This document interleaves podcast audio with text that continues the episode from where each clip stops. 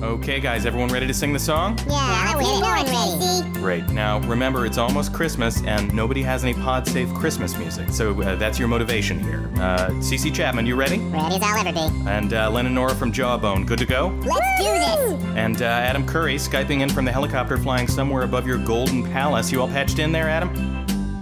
Adam. Adam! Right, I'm right here. We want a positive Christmas song. We want a song that's safe to play. Don't think us rude. We don't wanna get sued by the thugs at the RIAA.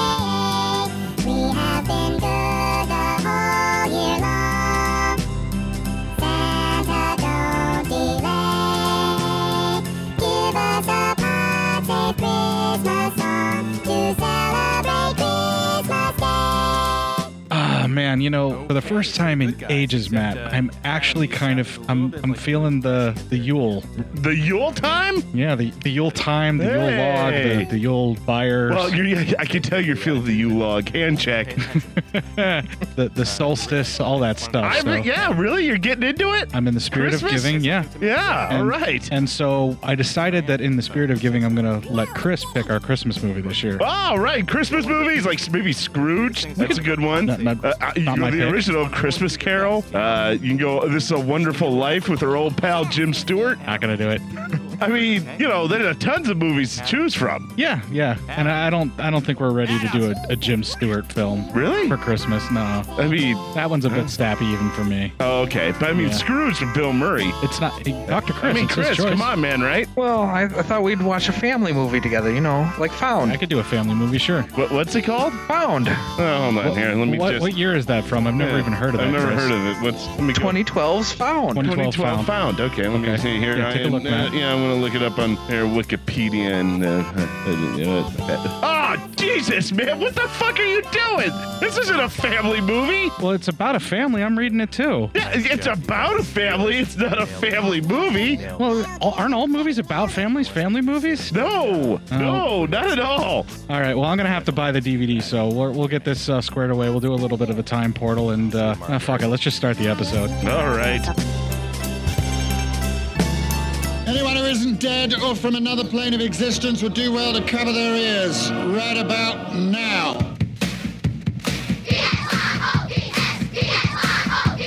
Garbage people.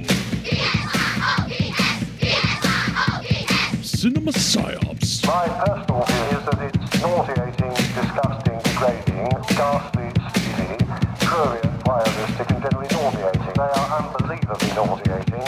They are the antithesis of humankind. I regard them as disgusting, nasty, horrible, without any kind of merit. I just do not believe that any allegedly cultural activity which strikes at the roots of culture is to be applauded. They represent nothing, to my mind, enduring, decent, or worthwhile. I just do not believe that they contribute anything worthwhile to inflict themselves upon society at large.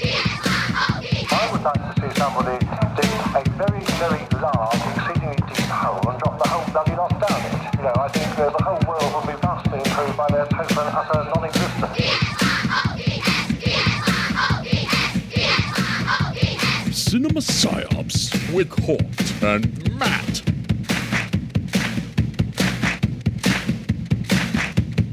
Hello and welcome to Cinema Psyops. Ho ho hoeing his way through paying for all of those ex miss gifts for Gift Miss and his family. Sitting across from me at the table, working many flexible hours in varying positions, is Matt.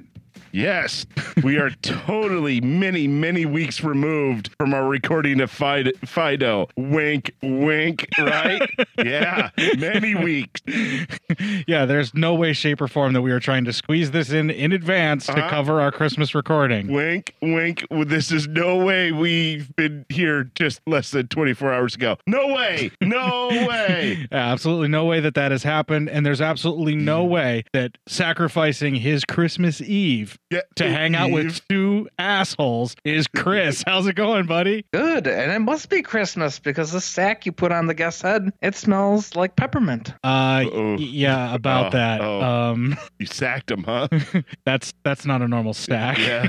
Ooh. That's And by that's the made way- from shed foreskins. Him joining our two, these two ass. I mean, he's an asshole too. What's your problem? We are surrounded by assholes, Wow, way to just fucking shit on everybody that listens to this show, dickhead. but that's a good thing. It's fucking Christmas, man. This, oh my God, are you going to start telling me about the Christmas spirit? Yeah. Oh As a my matter of God. fact, you're going to be visited by the court of Christmas present, the court of Christmas past, and the court of Christmas future. Is- Darren, I want fucking alternative photography oh of my that. God, that has to be a thing. Yeah, that's totally going to That- have to be a that's thing. that's got to be a It's a thing. thing. Yeah, thank- it's been thank you. declared. Thank you, Dave. Thank you, Dave.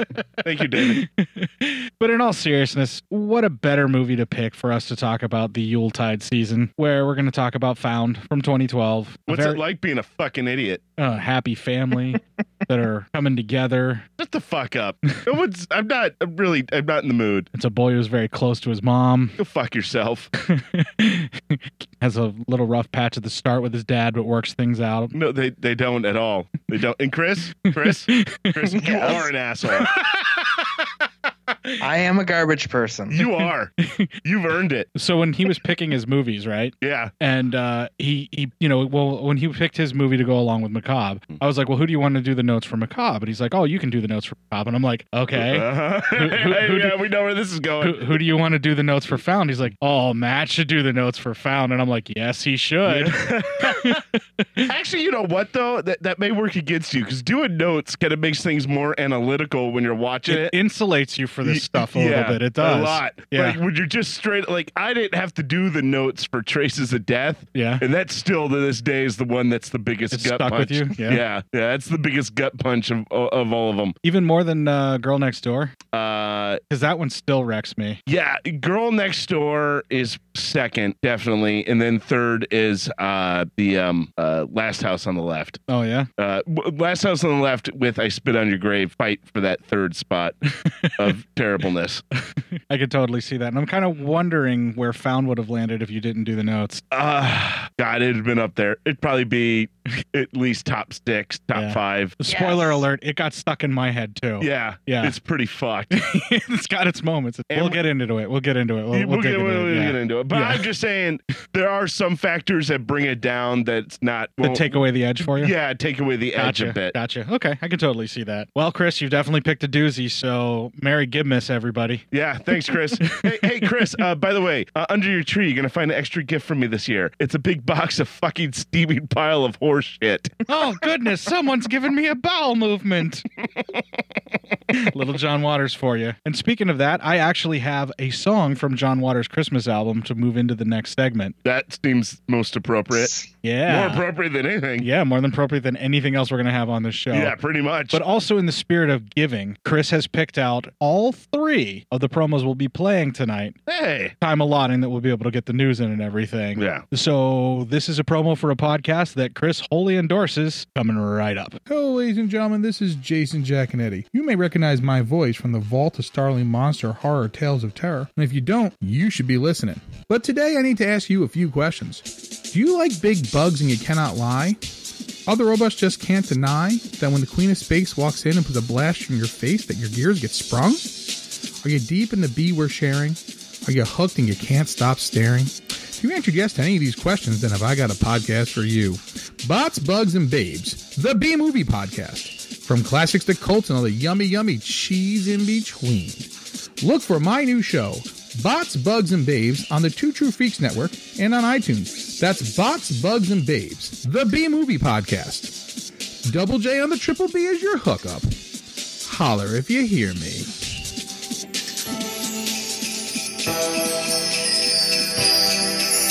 Oh, here comes Fatty with a sack of shit. Here comes Fatty with a sack of shit. Here comes Fatty with a sack of shit. And all them stinking reindeer. Well, I believe in Santa Claus. Yeah, I believe that he's a prick. And though he comes but once a year, it's enough to make me sick. Him and his Christmas spirit are really a lot of bunk. I'll have to bust my ass for another year just to pay for all this junk. Ooh, here comes Fatty with a sack of shit. Here comes Fatty with a sack of shit. Here comes Fatty with a sack of shit.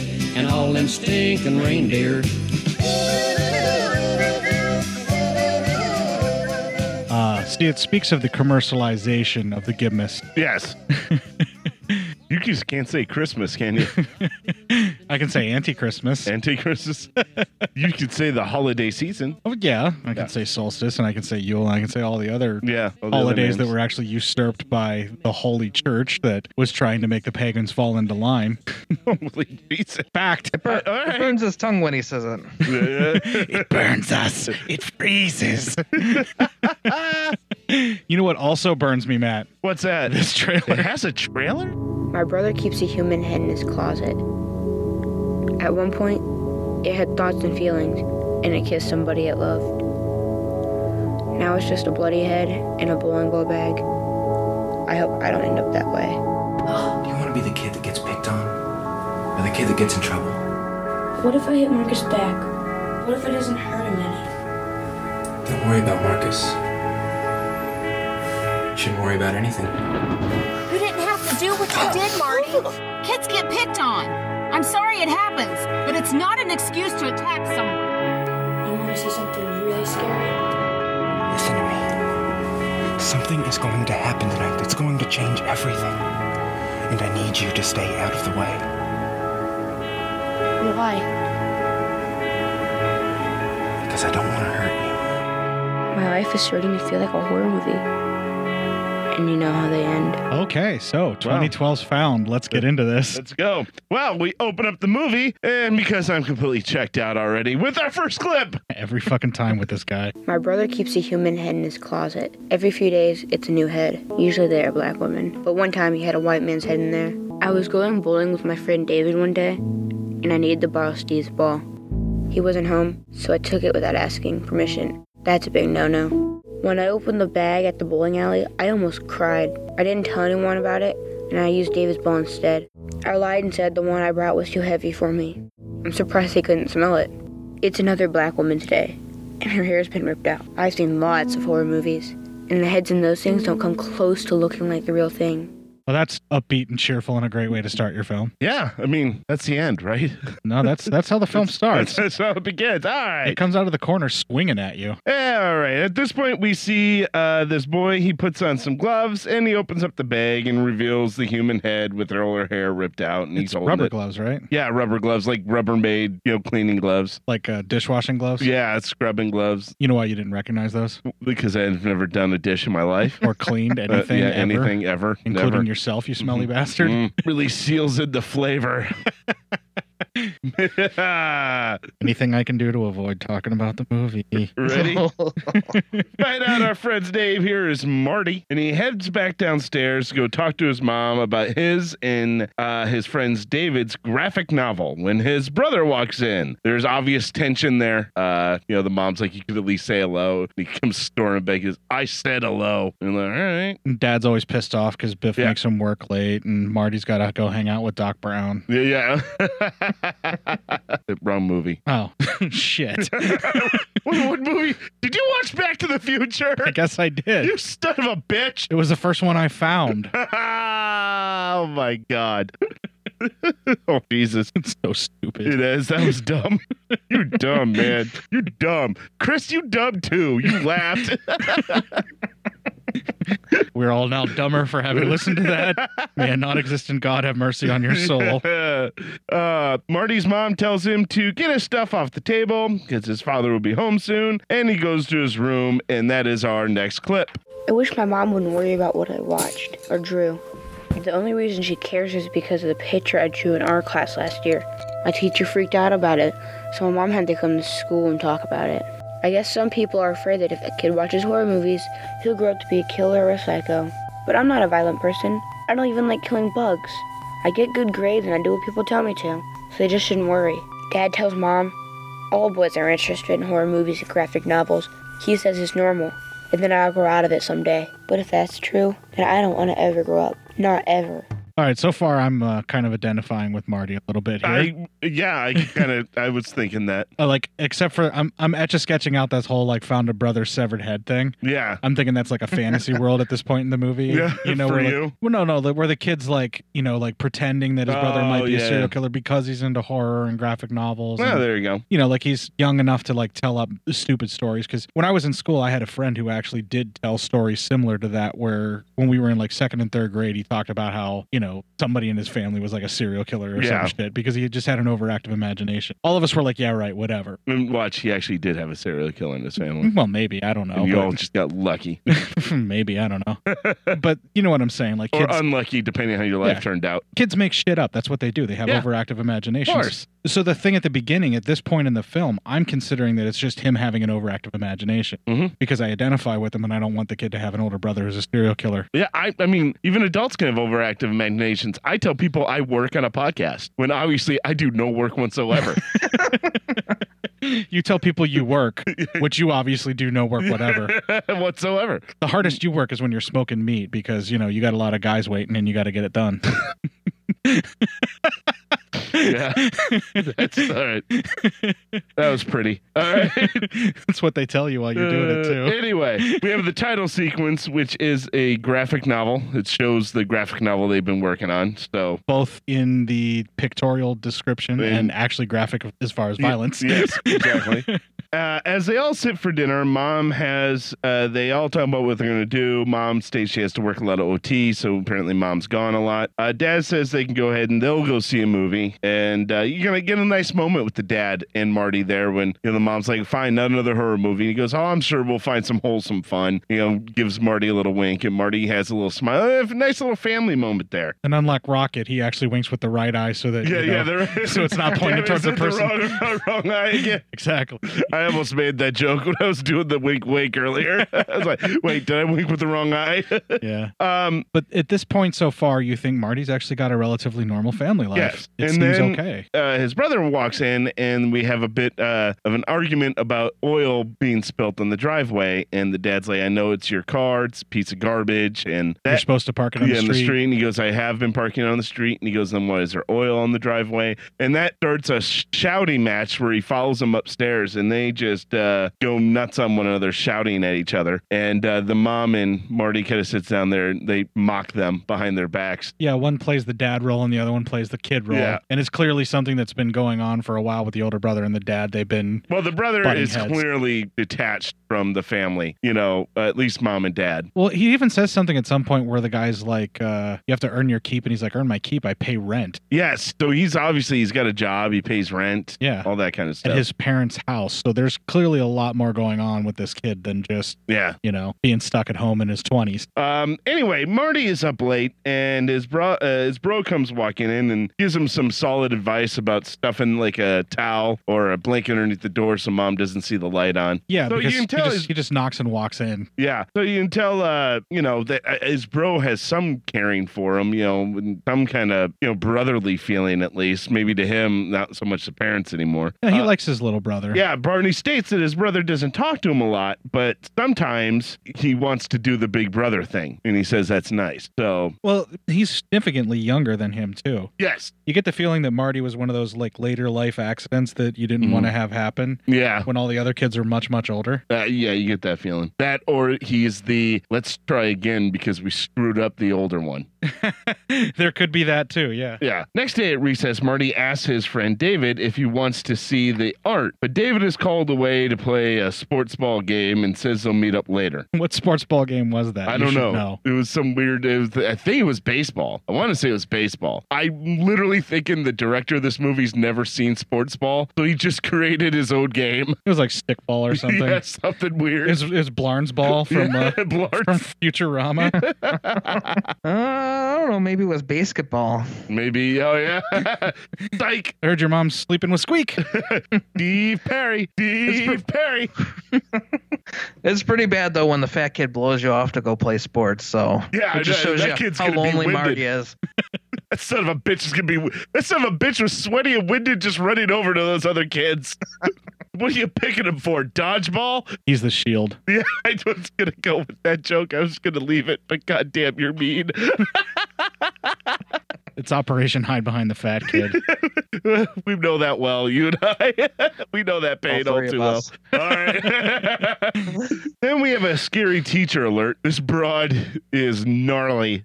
I mean, that teacher lady. Define gnarly. Oh, just th- gnarly bad, not gnarly good. Define gnarly Gnar- bad. what specifically about this teacher is so I bad? mean, okay, number one, she's got a scary voice. Number Uh-huh. two, she's got a scary face. Uh-huh. Number two, she has a scary way of carrying herself. She's the epitome of old, scary teacher lady. You're saying she's like two steps away from a, a pointy black hat and going, "Ah!" that she looks like the crypt keeper. To be fucking kind of honest, so it's basically his teacher's Kelly on Conway, yeah, pretty much. only less scary. I mean, yeah, I, I I don't think this woman voted for Trump. So no, she's probably fine. anyway, coming back from recess, a boy named Marcus bullies Marty and uh, kind of gives him some shit. Uh, the teacher kind of calms everyone down, and when the teacher's back is turned, Marcus goes ahead and flips off the teacher, and a tattletale girl in the front kind of lets the teacher know. The teacher said, "Did you use your middle finger?" And, and then Marcus uh, j- just backed up and flipped her off right to her face. Like, damn, dude. Yeah, Marcus has problems at home. You can tell. Yeah, Marcus definitely is not not well adjusted. I hated this kid, but then he does the bird right to the teacher's face. Yeah, I know. I hate him too. kinda but love you- him a little bit. you gotta respect him just a little bit. That's ballsy. As soon as he did it, I'm like, I could hang out with that kid if he'd stop bullying everybody. Just calm down on the fucking bully, but I'm all with you. stop picking on other kids and let's focus that anger where it really does some damage. Supposed to be the the- system. Yeah, you versus this, you guys, you and your classmates versus the system. The system had taught you to divide yourselves. Damn it, man. Watch Rock and Roll High School and follow up on those notes. He's probably be like, that sounds a lot like homework, and he would flip you off. That's the spirit. Rage, young man, rage. Currently, I'm the man because I'm trying to tell you what to do. oh man. So anyway, later in the bathroom, um, they corner Marty. Marty's like in the stall, and they're like, and um, Marcus and one of his little buddies want to get in there. One of his little buddies actually crawls on the bathroom floor. That's fucking gross. Well, the other thing that's really fucked up is like they just want to get at him and they want to torture him and torment him. Yeah. It's not like they need to use the toilet. They're not getting Yeah. on his case because they Plenty need to use open the toilet. toilets. Yeah. They just want to fuck with him. Yeah. Uh, anyway, uh, they bring Marty out, and Marcus punches him right in the stomach, and they're making all sorts of. He's got a small dick jokes and all that kind of stuff. And there's some homophobic slurs A being lot thrown of around. homophobic slurs being thrown around this movie. If that's if that's a, something that's a problem for you, trigger warning. 'cause they Yeah, I throw was that having shit- flashbacks to the 80s with that. I, I removed them from the clips that are there. They're Good. beeped out or Good, cut good. out. And 'Cause, I mean, they threw that shit around more casually than the fucking did a Monster Squad. yeah. Yeah. And it's like 2012. It's not yeah, cool, yeah. filmmakers. Yeah, I mean, come on, motherfuckers. I know you're trying to establish that there's something not I mean, I right guess about you everybody had the here. bad guy saying it, unlike Yeah, but the kid ends up saying it too. you know, the kid's not all that great either. Marty? Yeah, He's a- Mart- Marty's a bit of a bitch. And kids say messed up shit like that too. I mean, you try to like reinforce good values in them, but when kids are alone, they say the most wicked shit to each other. Well, and, oh, and I know. I don't mind if you put that kind of language in your movies even today, as long as it's like an asshole bad character saying them. If you've got what you believe is your your good guy or your protagonist character saying that kind of language as they would in the 80s, you're fucked. I mean, it's it's not the 80s anymore. It's, you know, fast forward here a bit. And you want your asshole character to say that and maybe make him more heated or to add some sort of social complexity to the character, fine, but you know, I we don't have to put it in this show. Yeah, we don't have to use th- those clips. I would say that we are not going to use them because Yeah. I run Bartertown. Yeah, exactly. Yeah, I, don't- I'm- I don't think you'll ever find anybody who would argue with that with you. As I said on Chris's last appearance, this is a democracy that I run. God damn. All right. Anyway, uh, as they make these jokes, another little boy runs out, grabs the teacher. Teacher comes back in, uh, and this other kid squeals on him. And so this kid gets a metric shit ton of uh, detention and weekend detention. So Marcus's next few months are not going to be the most fun weekends. And then he gives the triple bird. I mean, this kid, he Yeah. he, he commits. Flipped her again. The triple bird. Yeah. That's a thing that only kids use. Yeah. Adults that are angry are not patient enough to make the triple bird no, work. No, no, no. We're too busy getting all yelly. Um, well, Marnie uh, gets to go home for the day because it's obviously very traumatic what happened to him. And uh, he goes ahead, he grabs, uh, after his mom drops him off the house, he grabs the gloves and he heads to his, uh, he heads upstairs, and that's in our next clip. Mom says everybody has their private things and nobody likes having their secrets exposed, but I can't help it. For Mom, it's a box of old love letters from some man named Danny. I try to read some of them, but they're really cheesy. I guess Mom must have really loved Danny if she kept his letters for so long. It makes me wonder why she didn't marry him instead of Dad. Dad keeps his secrets in the garage. Dad's magazines aren't like Mom's. Hers are about gardening and keeping her house looking pretty. Dads are full of naked women with big boobs. I wonder if she knows Dad has these magazines. I'll bet she'd be really mad if she found out he likes to look at them. I'll have to remember that in case Dad makes me mad. Marty's got a Hey, plan. Marty, man, Marty's in the know. See, like I still like Marty up until he starts dropping homophobic slurs. Yeah. I like the kid. I'm just saying, he's, yeah, the- the little kids are fucking soulless little beasts. Well, all children are soulless little beasts. I know, they are fucking just And they grow up to be soulless giant beasts when they're adults. Well, I, I guess how about this? Less empathetic beast. How about that? they have no empathy in them. Yeah, well, it took me a long time, and I had to kind of uh, borrow my wife's to have any for myself. So Kinda. yeah. Anyway, So I still identify with you're a sick man. Uh, Marty goes into Steve's uh, room and finds that there is no head this time. He, the weird way that you just phrased that. I know he goes into Steve's room. There's no head though. What are you gonna do? Uh, That's a clip. no head goes in Steve's room. No head. Uh, he looks around. He puts on uh, a gas mask and uh, he puts on some music and he puts on the gas mask. He just kind of stares at himself in the mirror wearing that mask. He's basically a little brother just hanging around with the big brother stuff and Yep. doing his thing. And Perfectly normal activity. all this is interrupted by Steve in our next clip. fuck are you doing? Your door was unlocked. And that gives you permission to come inside? Give me that. Don't you ever come in here without my permission. You hear me? Sorry, I won't. Why are you home so early anyway? Some kid punched me at school. You punch him back. No, Why not? I don't know. Why'd they punch you? I was in the boys' bathroom and Marcus came in and started bothering me. What'd you do? He tried to look at my, you know, You tried to look at your dick? he didn't see it, but he told everyone I had a small one. You didn't do anything about it? I called him a. F- Good. That's good. but then he punched me. But the principal said I could go home. Next time, you gotta punch him back. But I'll get in trouble. Look, do you wanna be the kid that gets picked on? Or the kid that gets in trouble? I mean, what's the worst that could happen? What'd they do to this Marcus kid? Couple Saturday detentions. See? That's nothing compared to what he did to you. Nothing. Yeah. Yeah. Look, I didn't mean to yell at you like that.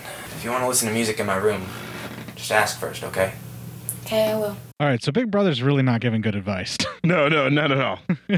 but he's given the advice that mom and dad won't. it's better to get in trouble and not look like a little wuss. I guess it's it's better. He's to- giving him prison yard rules. All right. Yeah, he's basi- he's basically saying like, okay, so what's the big deal? He got punished a little bit. What did he do to you? That's what he did to you is way worse. Why would you let that stand? You should have hit him. You should have hit him a lot. He's not giving him the correct advice.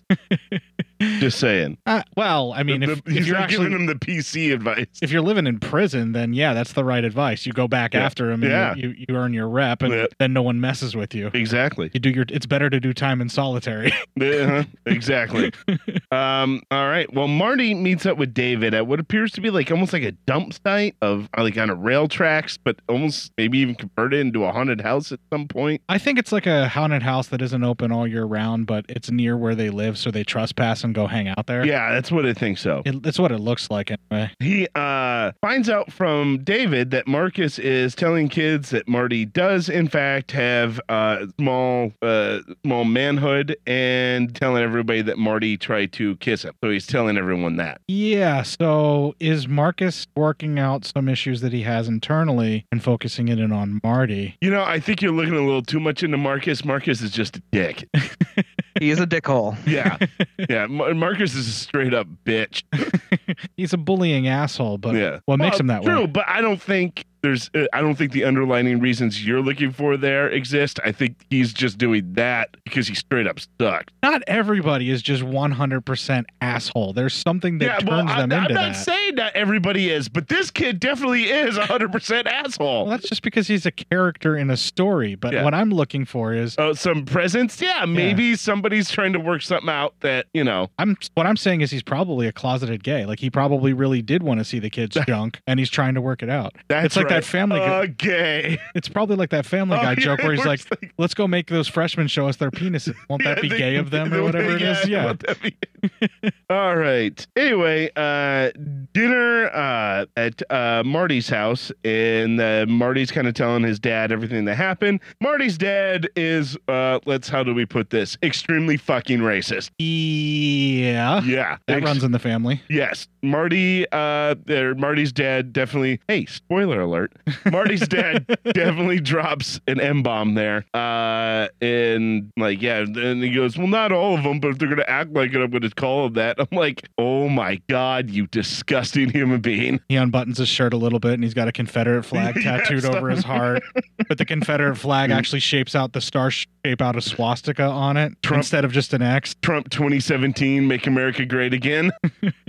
He's wearing the hat. He just doesn't know he owns it yet. Yeah, yeah, right. 'Cause This was shot in 2012. Yeah. Uh, what a shithead. Anyway, uh, Marty's mom asks him if he wants to stay home from school again the next day. That kind of brightens up Marty. He's like, really? And she goes, yeah, you know, what you've been through, you can stay home another day. I'm thinking if Marty actually beat up the black kid, his racist fuck of a father would actually be okay with it. Yes. And wouldn't care if he got in trouble for doing it. No, no. He pretty much says that. Yeah. Without coming right out and and you saying it. notice it. when, especially, we'll talk more about this later, uh, later on in the episode, when Marty does stick up for himself one time, but the kid just happens to be white. Yeah. Then Marty's dad wants him to learn a lesson. You know, Yeah, yeah, you notice totally. that? Yes. Way so fucked up. But- Because in his father's brain, the whiteys have to stick together. Yeah, yeah, yeah, something. Oh.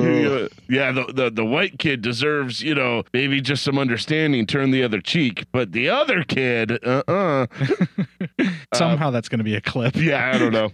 anyway, um, Marty is uh, Marty then gets excited because his mom says, you know, she'll pick up some pizzas and then they go to the video store. Marty can pick up movies, which I would imagine was kid court right there because Marty could almost not contain himself in his chair. Yeah, and he's the- gonna the go to scene- a video store. The scene in the video store and then the getting pizza and horror movies to make you feel better is a tactic that my parents have ployed me with before whenever I was having a God, shitty time. Hmm. 2012, and they still had a mom and pop video store. It's impressive. That mom and pop was holding on. There are some mom and pop video stores like that, VHS and DVD both, that existed for quite a while. There's some that still exist. I didn't, yeah, I guess that's I- amazing. Some people want the VHS experience. Well, and you can still rent DVDs and stuff Yeah. like that, which is actually better. Yeah, Like when a lot of the video stores before they died out here, like Hollywood and all of that Yeah. stuff, when they went to DVD, that was amazing. Oh yeah, And now the reason that they're all dead is because of those fucking red boxes and stuff like that. It's- Redbox, and well, and then Netflix. It's, and- so much more convenient. Hulu, well, yeah. if you're going to go out to rent something, is what I'm getting at. Yeah, ah, yeah, that's true. uh, there's a funny 18 or over uh, moment there where you know uh, the black curtain. Marty was looking at the black curtain, and the guy comes out. They make eye contact. The guy's like, "Shit, what? What do I do?" Oh, the black curtain of every video store. the the barrier that you wanted to know what was in there when you were a kid, and then you find out when you're adult is nothing but sadness, sadness and desperation. But that's what the porn industry causes, Yeah, right? Oh my god. Yeah. Oh. I don't want to disparage porn stars. I'm Yeah. sure they're very happy, well adjusted people that All have right. sex on camera for money. Well, I mean, you know, look at what we're doing. We're not even doing it for money. yeah, but it's only on microphone. We're classy. Audio sluts. we're screaming into the void, but we're so well adjusted. Audio Sluts 1, Audio Sluts 2, Audio Sluts 3, back in slutting. I just love that scene because they're going into the video store, and in the 90s, my ma, there's two independent video stores here in town, and my ma worked while she was saving for her house at a video store. So it just brought back a lot of memories. You see all the titles, and there's great stuff that Marty's looking at, uh, you know, uh, the the dwellers, the death rattlers, and he's he found that that tape he was looking for, that headless. yeah. Not a film. Not a film. It's a film within this film. Yes. Coincidentally, the DVD has a full uncut version of Headless if you really want to indulge. Oh, no thanks. we'll get into that though. Yeah. Anyway, um, Marty finds a few movies. Uh, he finds a, this once again the video cassette called Headless, which is empty. Uh, he takes it up and they buy it, and he asks and the uh, door manager, whatever, said, you know, if it's not in there, probably somebody took it and stole it and stole the tape. Yeah, Uh, Never did that. Court- Court's looking at me like he's done that a whole lot. I've never done that. really? I don't steal from the video store. You just rip. I from the copy video- the shit when I Just get copy home. You hook up the two VCRs, you copy it. Don't be a dick. Don't steal the tapes. Yeah, I just copyright infringe. I don't steal the tapes from the owner. That Oh, hurts the there- mom and pop video store. Yeah, there you go. You're Because they just can't hurting the make- big corp. Well, not necessarily. Sometimes it's a little independent distributor that I've heard. but I guarantee you, every single VHS tape that I've ever ripped, I bought five copies of varying formats of the same They've got fucking their movie. money back. They've made their money back on me several times over. Uh, Plus, I have fucking probably memorabilia and shit from the same movie. That night, a storm comes through and knocks out the power. Marty goes to Steve's, trying to see if he's in the room uh, because he wants a flashlight. Uh, Marty goes into the room. Once again, man, Marty just goes into Steve's room. I mean, listen, the minute you found the first head, wouldn't you be like, I'm never going to that guy's room again? It, nothing but trouble for me every time I go into that fucking room. W- Well, it, let's be realistic here. If you find a severed head and you don't immediately report it, Yeah, you got regardless problems. of the fact that it's your older brother, You, you, you, you, you have a once screw loose. once you have equated yourself to that, and he also says that it's a different one almost every week. Yeah. They're usually black women once it was a white guy. Yeah. So clearly he knows his brother's been doing this for a while and he keeps checking to see if it's a different head almost every week. Yep. So Marty's not only okay with it at this point, he's more curious about what's going on with his brother's severed heads in the bed. That is true. Marty's becoming part of the problem. Yes. As Marty starts looking for a flashlight, Steve comes back into the room. Marty hides underneath the bed, and Steve has that moment where he's staring in the mirror, like, Are you ready for this? And he goes, I'm ready for whatever you got. And he grabs a shovel and he grabs the bowling bag, from what we can tell, because he goes into the closet. And uh, he, Which coincidentally Marcus is hiding it. yeah. and then he goes and leaves the house, and uh, Marty heads back to his room. He looks out the window, and you get a little, almost like kind of, it could be a jump scare moment where, you know, I, I don't think Steve's looking at his brother. I think he's just looking at the house, but the lightning flashes and it freaks him out. Yeah, Marty knows something's up. He knows when his brother's going out. Yeah, his brother's heading out for a night. Um, the next day, they have a brotherly chat, and that is our next clip. You look tired. The storm kept me up all night. Me too. Why aren't you at work? I'm getting ready to leave. What time do you think it is anyway? I don't know. My clock was blinking this morning. It's not even 8 yet. You got the whole day ahead of you. So what are you gonna do? Watch movies. Mom took me to the video store. Get anything good? Deep Dwellers and Death Rattlers. Death Rattlers is pretty cool. It's about a motel where guys go to screw zombie chicks. Hey, you're bleeding. Shit. Steve, Yeah. what if I hit Marcus back? What if it just makes him more mad? What if it doesn't hurt him any? What if it doesn't hurt him at all? What if he just keeps beating me up? I don't think I can do it. Don't worry about Marcus. Today's your day off. You shouldn't worry about anything. Hey, while you're gone, can I go through your movie collection? David spent the night tonight, and I was wondering if I could watch Hellraiser again. Alright, but only 'cause you asked this time. Be careful with my shit. I will. If you like Hellraiser, watch Nightbreed. It's Clive Barker too, bunch of freaky monsters running around in a graveyard. You'll like it. This is the Steve I miss. Normal Steve. Why do there have to be two Steves? Why do there have to be two Steves? One that slaughters people, cuts off their heads, puts them in a bowling bag that I play with and look at all the time, and then the Steve that tells me about Nightbreed that I didn't know about, which is actually a pretty cool flick. Why do there have to be two Steves? I don't understand. He's a psychopath, but his movie taste is on point. which could be said about me. Yeah. I don't know. But for the grace of Bev, there go I. Is all I'm saying. yeah, I was about to say. Minus the whole racism thing. Yeah. I'm an equal opportunity psychopath. you're you're you're a psychopath, but I mean, really, how many psychopaths actually, you know, put the ring on? A lot of them. Really, they do. That is true. They're fucking E CEOs and Yeah. Mm. shit, and they have a life that they pretend like they're, you know, doing other things. Yeah. It just so Well, the- happens. It just so happens that my life that I was going to hide behind turned out to be my actual life. Yeah, right. the, the, the BTK killer, man. That motherfucker had like wife, two kids, picket fence. The fucker seemed normal as shit. Ah, my god. All right. Not all psychopaths are murderers. Some psychopaths just go into business and head Fortune 500 companies. Or become true. president. Yes. Yeah. I'm pretty sure pretty much all of them are Mhm. psychopaths. us in some way, shape, or form. Yeah. If I want that much power, you're gonna be a little fucking off. I want that much power. Oh. what? I want that much power. I, my my I want- original statement stands. I want control over all of the drones. And that's why you have it. but I want it. But we did. We talked about this. It's a no. I want the control. You can't have it. I want to order the airstrikes. I want. I want. I want to. One airstrike if you finish all your vegetables. Something tells me this is how the Trump presidency is Have we actually had going. this conversation? As he goes through his brother's stuff, he finds the movie Headless. Later that night, dun dun dun. Well, hanging with I'm, the- I'm okay with him killing a lot of people, but don't steal from a mom and pop video store, you asshole. Is that really where he crosses the line? With me? Yeah. Yeah. I mean, there maybe one other spot. the racism thing? Yeah, that's coming up. Don't be a We're- racist. That's coming up. And- well, that's and- coming up. well, he's killing only black folks, so Yeah. clearly he has a problem. Clearly has a problem. Yeah. And did you notice the little paper and the and, and with the VHS tape? At first, I thought it was time codes, but then I was like, no, it's it's VHS tape. And I looked more closely at it. It's it looks like dates. Yeah. Yes. Yeah. Yeah. Yeah. Yeah. Yeah. God damn it. Yeah. Yeah.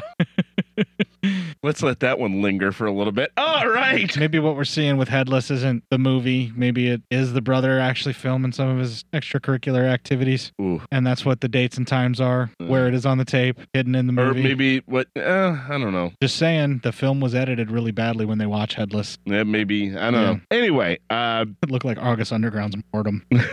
later that night, hanging with David, Marty uh, finds uh, uh, finds out that Marcus wasn't at school that day. Talking to David, so there's some thinking right there. Uh, they decide it's to like, go- God damn it, I skipped for the wrong day. I know, right?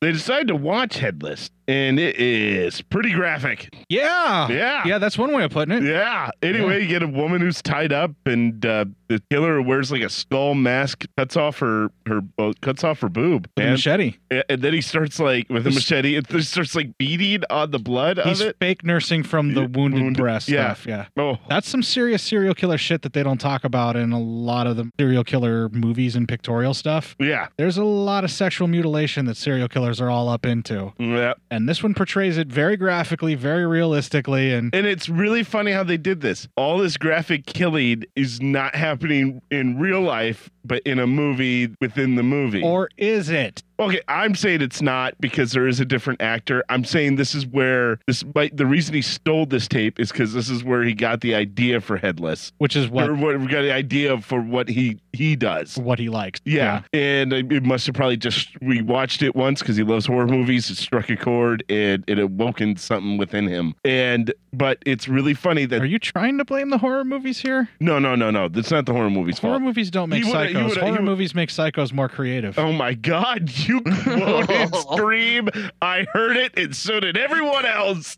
I don't hate Scream. Oh, okay. I For some just- reason, I thought you did. I, I just hate the fact that everybody thinks that it did something so new and inventive when all it did was wink wink member berries. Oh yeah, yeah. It didn't do anything new and inventive. It was just a good movie. and it was self referential and I hate the fact that a lot of horror movies tried to do that afterward. Oh yeah. But the movie itself is actually really fucking good. Oh okay. I thought you I always like just the hated original it. Scream. No, I don't hate it. Oh wow! Look at that. We learned something today. You- You're an Alzheimer's patient. We went through this the last time we watched Scream together at Camp Fear. What's Alzheimer's?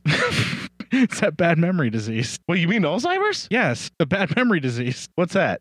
Alzheimer's. Isn't that that bad memory disease? Why are you bringing that up? You fuck that up every time you try to do it. I don't fucking care. More confused it sounds, the better it is. You dummy. Do the fucking notes before I punch you in the face. Fuck Yeah.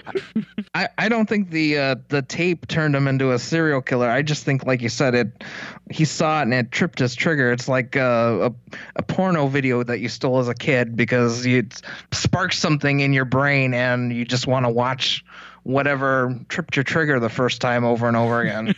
Yeah, there's a lot of stab uh, penetrating and grunting in this uh, scene that they're watching on the videotape. Yes, yes. And um, wait, a good segue. And anyway, I, uh, uh, All, all I'm going to say is that it was extremely sexual, the violence and the Yes. torment. And and, and and I'm agreeing with Chris. I'm not saying it made a serial killer. I'm saying that he already decided long ago he wanted to kill people. It's just that when he watched this, he said, "This is how I want to do it." So that's all that means. Jeffrey Dahmer loved The Exorcist three. Yeah, but I don't know if that actually made him do. The I, I'm just saying killing yet, that you know. th- this made him realize how he wanted to kill people, not that he wanted to. He already wanted to kill people, Uh-huh. and he already knew that about himself. Yeah. Yeah, the headless just helped him realize it. So anyway, but I just thought it was funny that the most graphic violence we see is within the movie that's in the movie. So Which is also possibly being recorded over by the brother. We can't tell. We can't tell what's going on. We don't know. We don't know. Anyway, uh, the woman is uh, then decapitated. The movie you can tell is obviously bothering Marty because he thinking this is you know really thinking what this is what his brother's doing when he's out every night. Well, that and a lot of the activity seems pretty well. Once the decapitation happens, then it really comes home. Yeah, and uh, yeah, exactly. And David mocks him for it like a good friend would. And then no, like a fucking asshole. would. You PG thirteen pussy.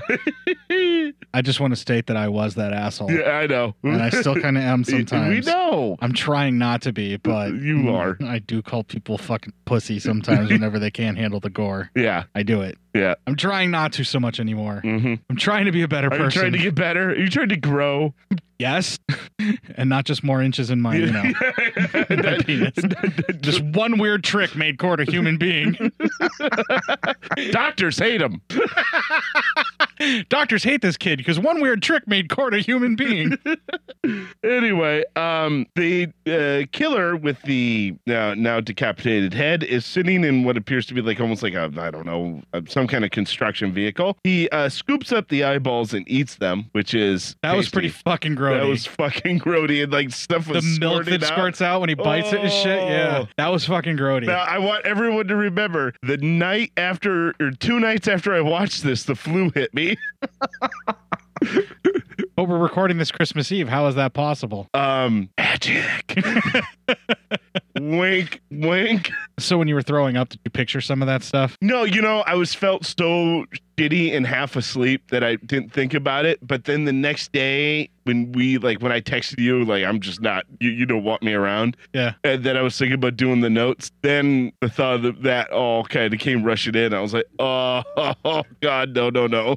anyway, uh, then the killer uh, decides to go ahead and he fucks the decapitated head. As you would. Yeah, up the uh, neck hole, not through the mouth. I thought that was interesting. According to Edmund Kemper in Mindhunter, that's extremely difficult to do. Fucked it through the mouth or through the neck hole. The neck hole. Okay. Because of the cartilage that's in there. Oh, It- yeah, yeah. it- it's pushing against it and it makes it very difficult. Studied that a lot, did you? He describes it in the TV show Mindhunter that's on Netflix. Oh, okay. Excellent fucking show. Very fucking dark. Nice. Probably the best thing Fincher's done in years. Uh, anyway, uh, the killer then puts the head in a bowling bag, shocking, and Hmm, Like, yeah, it's the easiest way to transport a severed head. Marty hallucinates seeing that uh when the killer removes a mask, seeing that it's his brother. Uh, Yeah, Marty's having a psychological break here. yeah. And his friend's just tormenting him about it and being a fucking prick. And then, uh, well, his friend's like, the makeup's not bad. He goes, what? And then you see that, you know, he shakes out of it, and you see it's just uh, the actor in the movie. "Oh, who had like dreads. dreads and looks nothing like his brother. Exactly. Yeah. Uh, Morty monologues that Steve used the movie for inspiration, while the killer Or be- masturbation. yeah, while the killer beheads yet another victim and bathes in her blood, and again starts fucking the head before being shot by a cop. That's the only part of the film that I found completely outrageous. That the cop that a got the cop head? would that, that a cop would actually be somewhere and that he needed to be Whoa!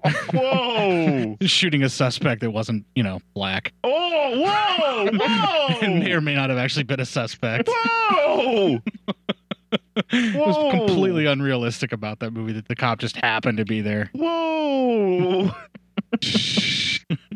Chris, you all right over there? Uh, I think we're on a list again. Oh, god damn it. This is recorded and we're on a list. Yeah, the the recorder's air gapped. It doesn't. It's not until we put it out there and yeah, the pigs hear it that we're in trouble. oh my god. I'm so amping it up now. I'm not, I'm not, I'm not even half anti-police as I make it Mm. I sound know, on you're this not. show. You're so not. It's just gotten to the point now where, like, if I don't do it, people are gonna be like, "What, what happened to that whole police There's, thing?" there's a cop in a movie and court didn't say anything about it. Exactly.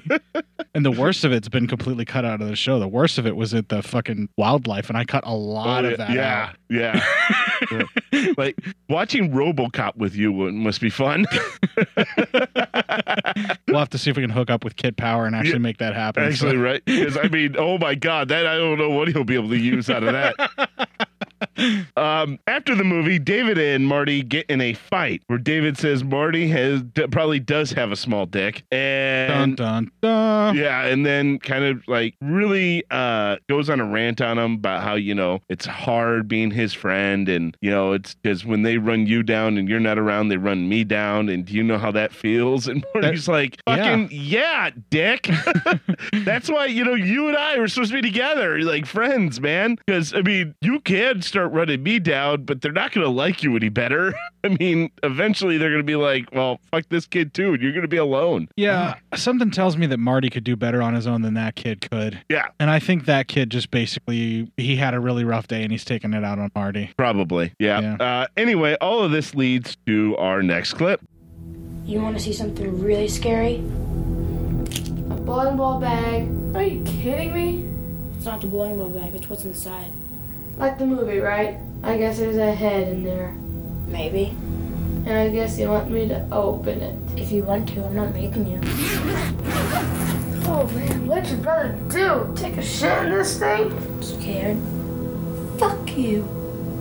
This is the last time I'll spend a night with you. Why are you being mean? You wanna know why? It's hard being your friend, Marty. Everyone makes fun of you. And when you're not there, they make fun of me. You know what that's like? Yeah, I know what it's like. It sucks. I'm tired of taking up for you. Nobody asked you to. Good, because I don't want to be your fucking friend anymore. I'm not like you, Marty. I'm not a fucking. Open the fucking bag. You want me to fucking open it? Fine. Is that- Marcus? You scared? Please tell me you're fucking with me. This is a joke, right? No. Steve kills people all the time. Look at it. No. Look at it or I'll tell Steve. You know why Steve did this? Please, I'm sorry. Because Marcus punched me. He lies about me. He was picking on me. I won't pick on you. I promise. I won't tell anyone.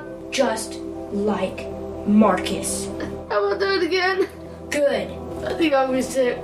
Go to the bathroom. Don't throw up in my room. I lost my only friend, my best friend. When I go back to school on Monday, I won't have anyone to talk to. Not anyone.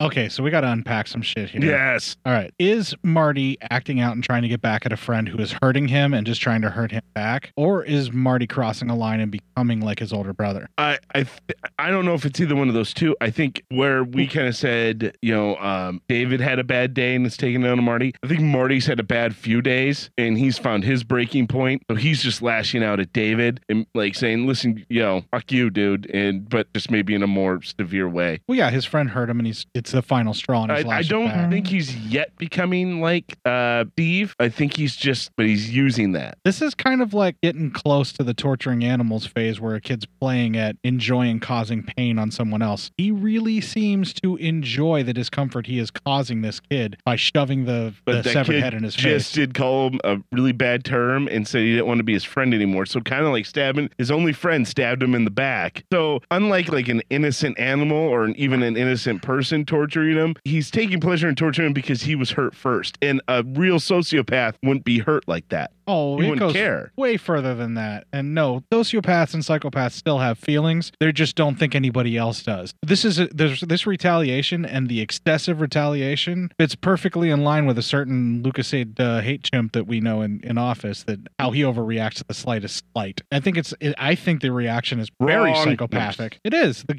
the way the kid is acting is very psychopath. Uh, But to be fair, David did say slashers don't have to have a story, so Dave Z would say it was justified.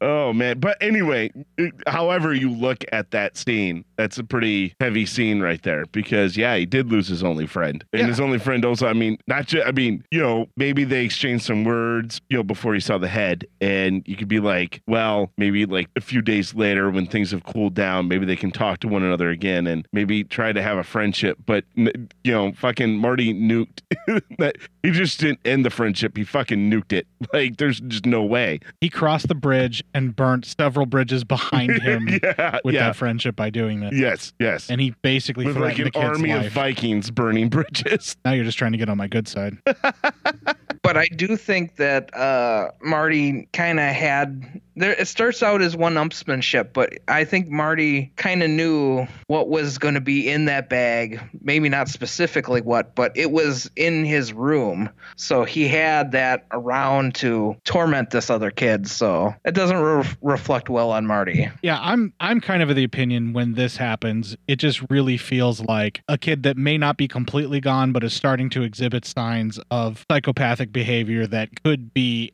escalating. And you can kind of tell in the environment of where he's growing up, the way that the mom acts, where she's never around but she's pseudo coddling both of her boys, and then the father's very angry and aggressive and is very clearly probably the type of dude that likes to hit his kid to prove a point. Even before you see anything like that actually happen, you if you know anything about these types of killers and how they're raised and what ends up causing people to go into that area, regardless of whatever mental issues they have coming into that, that whole nature versus nurture, the nurture part of it's really big in this household. Like it's a perfect breeding ground for, Yeah. for what is going to be taking place in the film. So you're really not that shocked when you know that Steve's a fucking killer that Marty starts attributing some of these signs as well because he the only person that's like really treating him like a human being and taking care of him is also a guy who cuts off people's heads and puts them in a fucking bowling bag. I mean, I'm just saying. But you know, he knows about Hellraiser and and Nightbreed and Nightbreed. Yeah.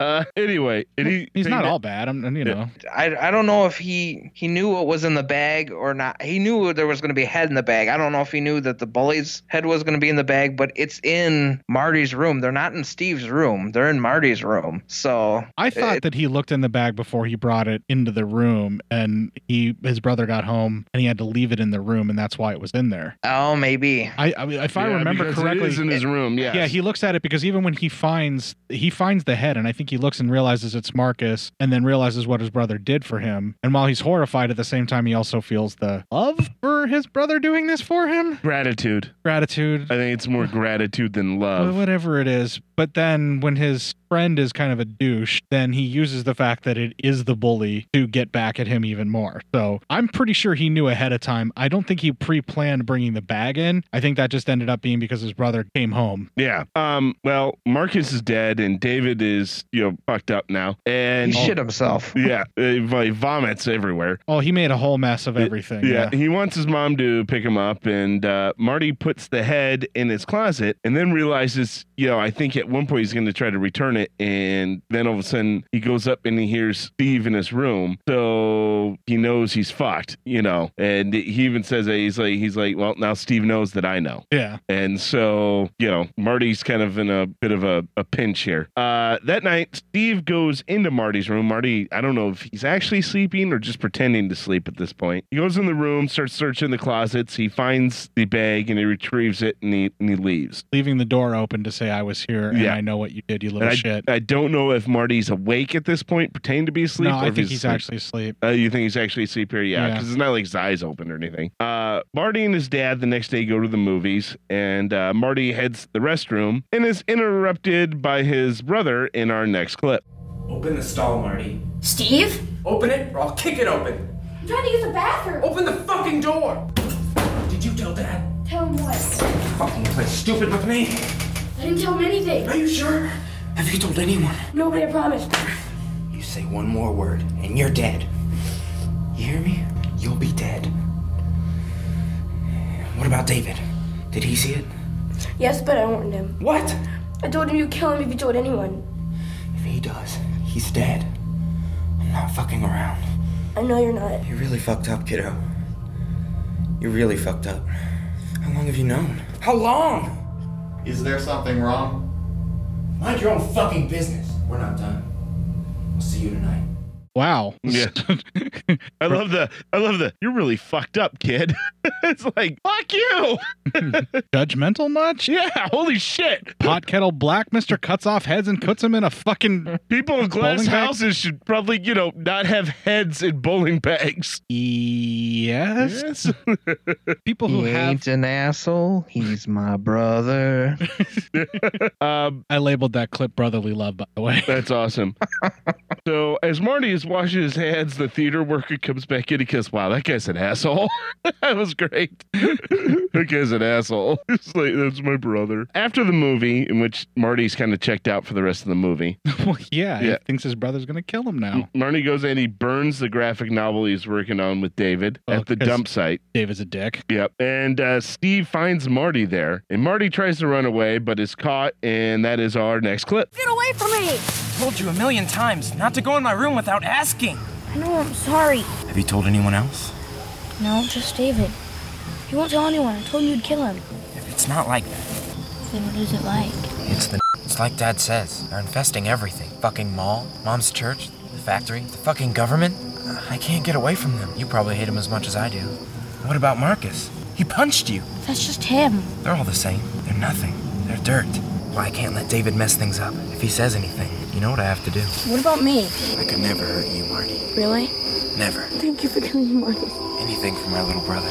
Thank you for killing Marcus. Yeah. All right. If Marty had any redeeming qualities, they're fucking gone now. Yeah, well, and number one, and a lot to unpack there. Uh, like father, like son, you know, Oh. uh, with the old, and it's so funny. The older son has so much tension with his father, but it's kind of just like him. He's not just like him. I think he's just using it as an excuse to justify Hmm. Killing. why he likes to kill Yeah. black women. Yeah, Because he's been mostly killing black women, except for the one little black boy, because he punched his fr- his brother, yeah, and then he killed one white man. yeah. Probably on a practice run or something, he killed a white man. Or it just ended up being that the white man there, and it was Yeah. just convenient. Yeah, something. It's a very tender moment, besides all the racism and the murder.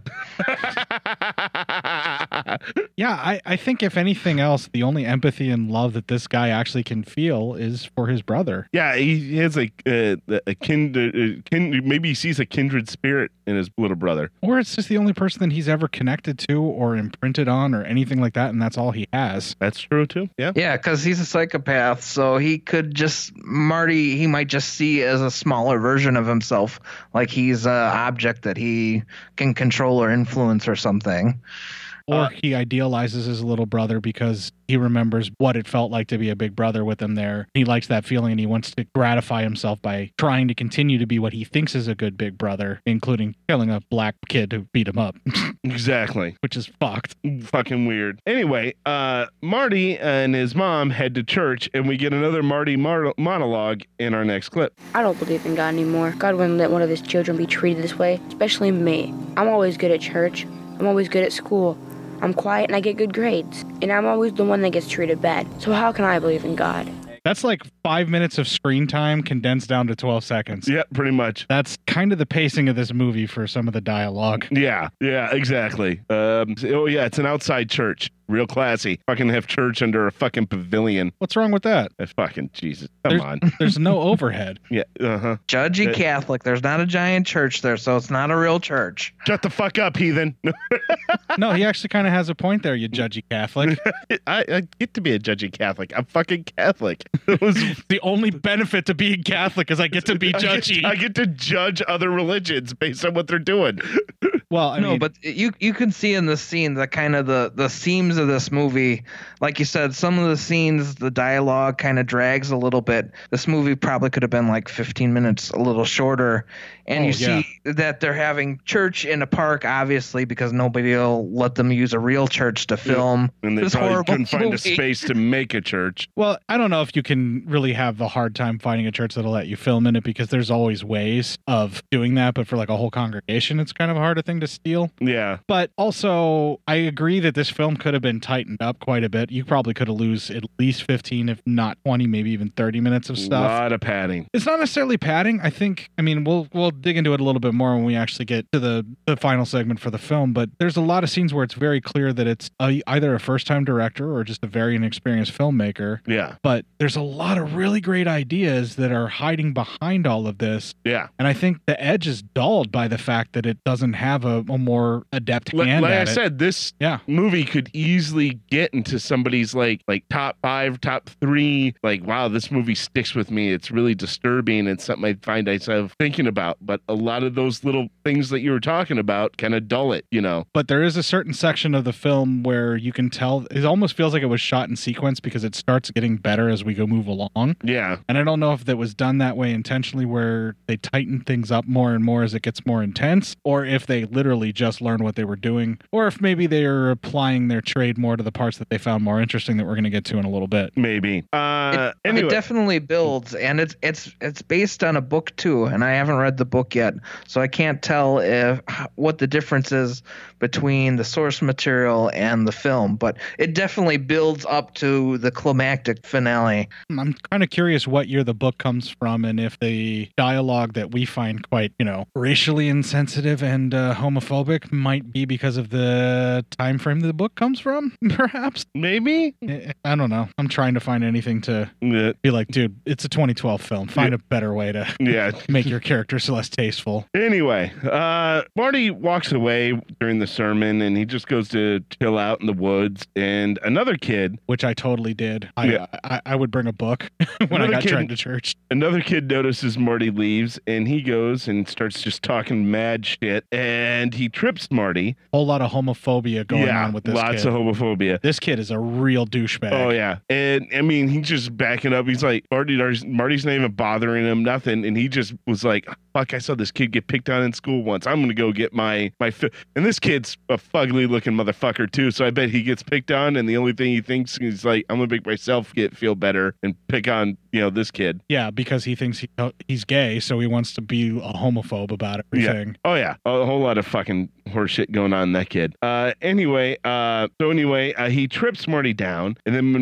M- Marty proceeds to beat the ever loving shit out of him. Marty hops up after he trips him down, slams his head into a tree like two or three oh times. my god, like a lot. Like, It's two or three times he Yeah. slams his head into the tree, and then when the kid falls down crying, Yeah. Marty kicks him several fucking times Yeah, over about the, and over again. about the guts and ribs and everything like that. He fucks this kid's day up. Somebody, you know, finally hears like the, they're all the all the people listening to the pastor's, you know, the sermon hear a scream because some woman found like two kid, one kid just mercilessly beating the shit out of another one. and here we see the uncontrollable rage that Yes. Marty is got bubbling beneath the surface that he can't control. He's even attacking the woman who's trying to stop him from beating the kid. Yes. Just so he can go back to beating the So kid. anyway, everyone sits down. They're kind of they're all talking. The pastor's giving maybe the most useless fucking speech to Marty you can give him. He's a pastor. That's what they do. Nah, I mean any adult. I mean all the adult speech to Marty at this point are fucking useless. Particularly 'Cause- pastors, yeah, because that's what they do. yeah. mm, I mean this one. Yeah, you're right.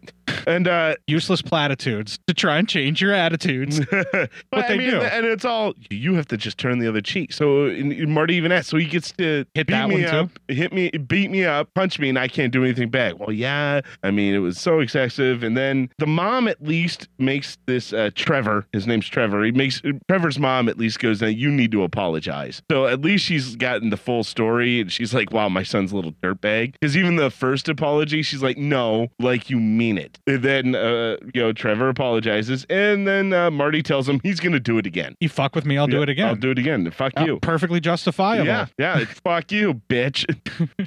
and then he tells him, Come at me, bro. Come at me, bro's mom. And then pretty much he tells him to go to hell. He says, "I hope you go to hell." Yeah, like Yeah. literally says, I hope you burn in hell. Yeah. Uh, and he- again, I kind of like Marty a little bit here. Yeah, again, he, and he starts monologuing that he feels pretty proud looking at this kid, and comments how his mom. Uh, uh, then he comments to his mom about how she messed up Steve, and now uh, you know she's gonna mess him up, and that earns him a slap in the face from his mother. because she has an inkling that something is wrong with Steve. Yes. And she also has an inkling that she has fucked up this kid and that her son is being observant and right. that she has completely fucked up her and all her children, her and her husband. It's not just on her, but her and her husband have completely fucked up parenting Yeah, they've screwed all over. Yeah. all, all over the board. Yeah. they have rolled two gutter balls on these kids. They've both rolled critical failures, and that's what their kids have turned into. Yes. Whoa. Whoa. I, I don't know. I mean, Eve seems pretty good at killing people. Yeah, you can't fault him for that. I mean, Uh. if that were a tr- like a, a career trajectory that you could, you know, Be proud of and Yeah. talk about. like if he was in the military and he was doing this for a living, maybe. Yeah. But like, you But know, like, like you said, the dad is very aggressive and the mom is very passive, and she doesn't even ask Marty what happened. And when they get in the car together, she's just going on a f- about how embarrassed she is, how he embarrassed her in front of the church, and she tells him that kids get picked on just to, you know, just to deal with it. She just totally blows over his feelings and what happened. And then we come home to the hypocrisy where Marty's dad's pissed because he just got a phone call from Trevor's parents talking about, you know, he's like, we're probably going to get stewed by this family and yeah, all this shit. And 'Cause it's a- it's not a- one word about it. good job sticking up for yourself because the kids sound like a dick. it's because it was a white kid, and Yeah. it's a family that can afford to get a You lawyer to get- sue them. Probably, yeah, Yeah, exactly. Is Yeah. how he's looking at it. And then when because his dad's a racist piece of shit. Yeah. And when Marty shows no, you know, apology whatsoever for this, he starts getting beaten by his father. Yeah, he hits him a couple times in the And he face. said, "Yeah, how do you like it? How do you like it?" Not even Yeah. a backhand, like No. full fist punch in the face to this little chum. Um, Steve steps in at this point, pissed off, and uh, starts beating the shit out of his old man. and from the rage that you see on Steve, you know Steve has probably stood in the gap and taken a few of his, of his Steve's own probably got a, before Marty was ever even around. Steve probably got a few of those fists. until he got too big for the dad to pull that off Yeah. anymore. Uh, the mom tries to help him. He pushes the mom and Oh, he fucking throws, her. Yeah, throws her. He And tosses her like dwarf bowling style. This ends almost. up getting him kicked out of the house. Oh, it right does, over yeah. the Christmas ornaments. Yeah, like Yes. right into the fucking Christmas ornaments. Yeah. Marty. Mo- Hey, here's our Christmas time. There we go. There's our tie-in for Christmas. Happy Yuletide, everyone. Yeah, um, Merry Mm. Christmas, everybody. It's it's happy times with serial killers at home. Mm, Hey. Uh, Marty monologues that life is becoming a horror movie, and uh, but he's wondering who the monster is, whether it's Steve, his mother, his father, or himself. I would say it is probably all of the above. All four are probably pretty good little monsters in their own right. yeah. Uh, Steve comes back that night, and that leads us to our next clip. Are they asleep? We went to bed an hour ago. Where are you staying? Don't worry about me. I'll get a motel or something. What about you? Have they bothered you anymore? I just went to sleep without supper, that's all. Steve, what are you going to do? I need you to stay in my room tonight. Why? I need your bed. It's stronger than mine. No, yours is stronger. I've dreamt of both of them. Mine is really old. Yours is in better condition. Why do you need it? Just stay in there tonight, please. But I have school in the morning. I just want to sleep in my own bed. I'm asking you nicely, Marty. Just stay in there tonight. Please. No. Listen to me. Something is going to happen tonight that's going to change everything. And I need you to stay out of the way. Why? Because I don't want to hurt you. Are you going to hurt mom and dad? Are you? They hate us, Marty. Dad treats you like shit. and Mom treats you like a baby. Aren't you tired of it? What are you going to do? I'm going to free you. I'm going to free both of us. They're bad people, Marty. But I don't want you to kill them. Please don't. Please, don't make this any harder. I don't want anything to happen to you. I'll call the cops. Don't even joke like that. I swear, they'll lock you away forever. You wouldn't do that to me. I'm your brother. If you were my brother, you wouldn't do this to me. You're just like Marcus and David. You're just like dad. Don't fuck with me. I need to do this. I need this. Get up! Someone help! Say one more word and I'll fucking gut you. What the hell is going on out here? All right. Wow. Uh, this leads to a confrontation with their dad, who Steve hits with his shovel and then chases their mother inside. As it looks like Steve is about to rape his mother, Marty tries to stop him but is knocked out. And here proceeds some really rough times for anybody here. Things are about to get very intense in the description of what's happening in this film. If you haven't seen the film and you're not intending to see the film, but you still want to know what's going to happen, here's your moment where you're going to have trigger warnings. There's some serious sexualized, violent type things that are happening in the film. You've been warned. Go ahead and proceed. All right. It's important to note we don't see anything. It's a lot. Well, you're going to see something, but you don't. Quite something. It's yeah. quite, quite a something. uh, Let's let's go back a little bit. When he's getting ready to rape his mother, he is Yeah. feeling her up and down. Oh my God! Yeah, And he has this- really running his hands all over. he has this sadistic joyous pleasure Yeah. knowing that his mother is horrified that he is feeling her up. Yes. And it's obvious. And he even seems to get off whenever Marty's yelling at him to stop that Marty's disgusted by it too. Uh, he's he's grabbing her ass and he's licking her face. It's just like in uh, the movie. Yes. Uh, the movie, the headless, movie. Yeah. Now, It's important to note here uh, Marty wakes up uh, tied to Steve's bed and gagged. And this is pretty much the only scene you see for the rest of the way. And the rest is sounds that's just as horrifying. Really, it, it, it lets your imagination run wild. But he wakes up tied and gagged to sounds of his mother screaming and Steve just yelling a lot of gibberish, a lot of All right, sometimes things let's you let's might not hear a mince mother words. say. You can hear him raping his mother. Yes. Forcing her to flip around and do various things. Yes. While the father can hear but is incapable of getting to him. But he, it sounds like the father's coming. I think Steve didn't. I- I think Steve's moving very quickly here. He didn't tie up the father, but the father he's because he keeps saying, "I'm coming, I'm coming, baby." I think he's so because that shovel caught him in the head so bad that his equilibrium is so fucked that trying to get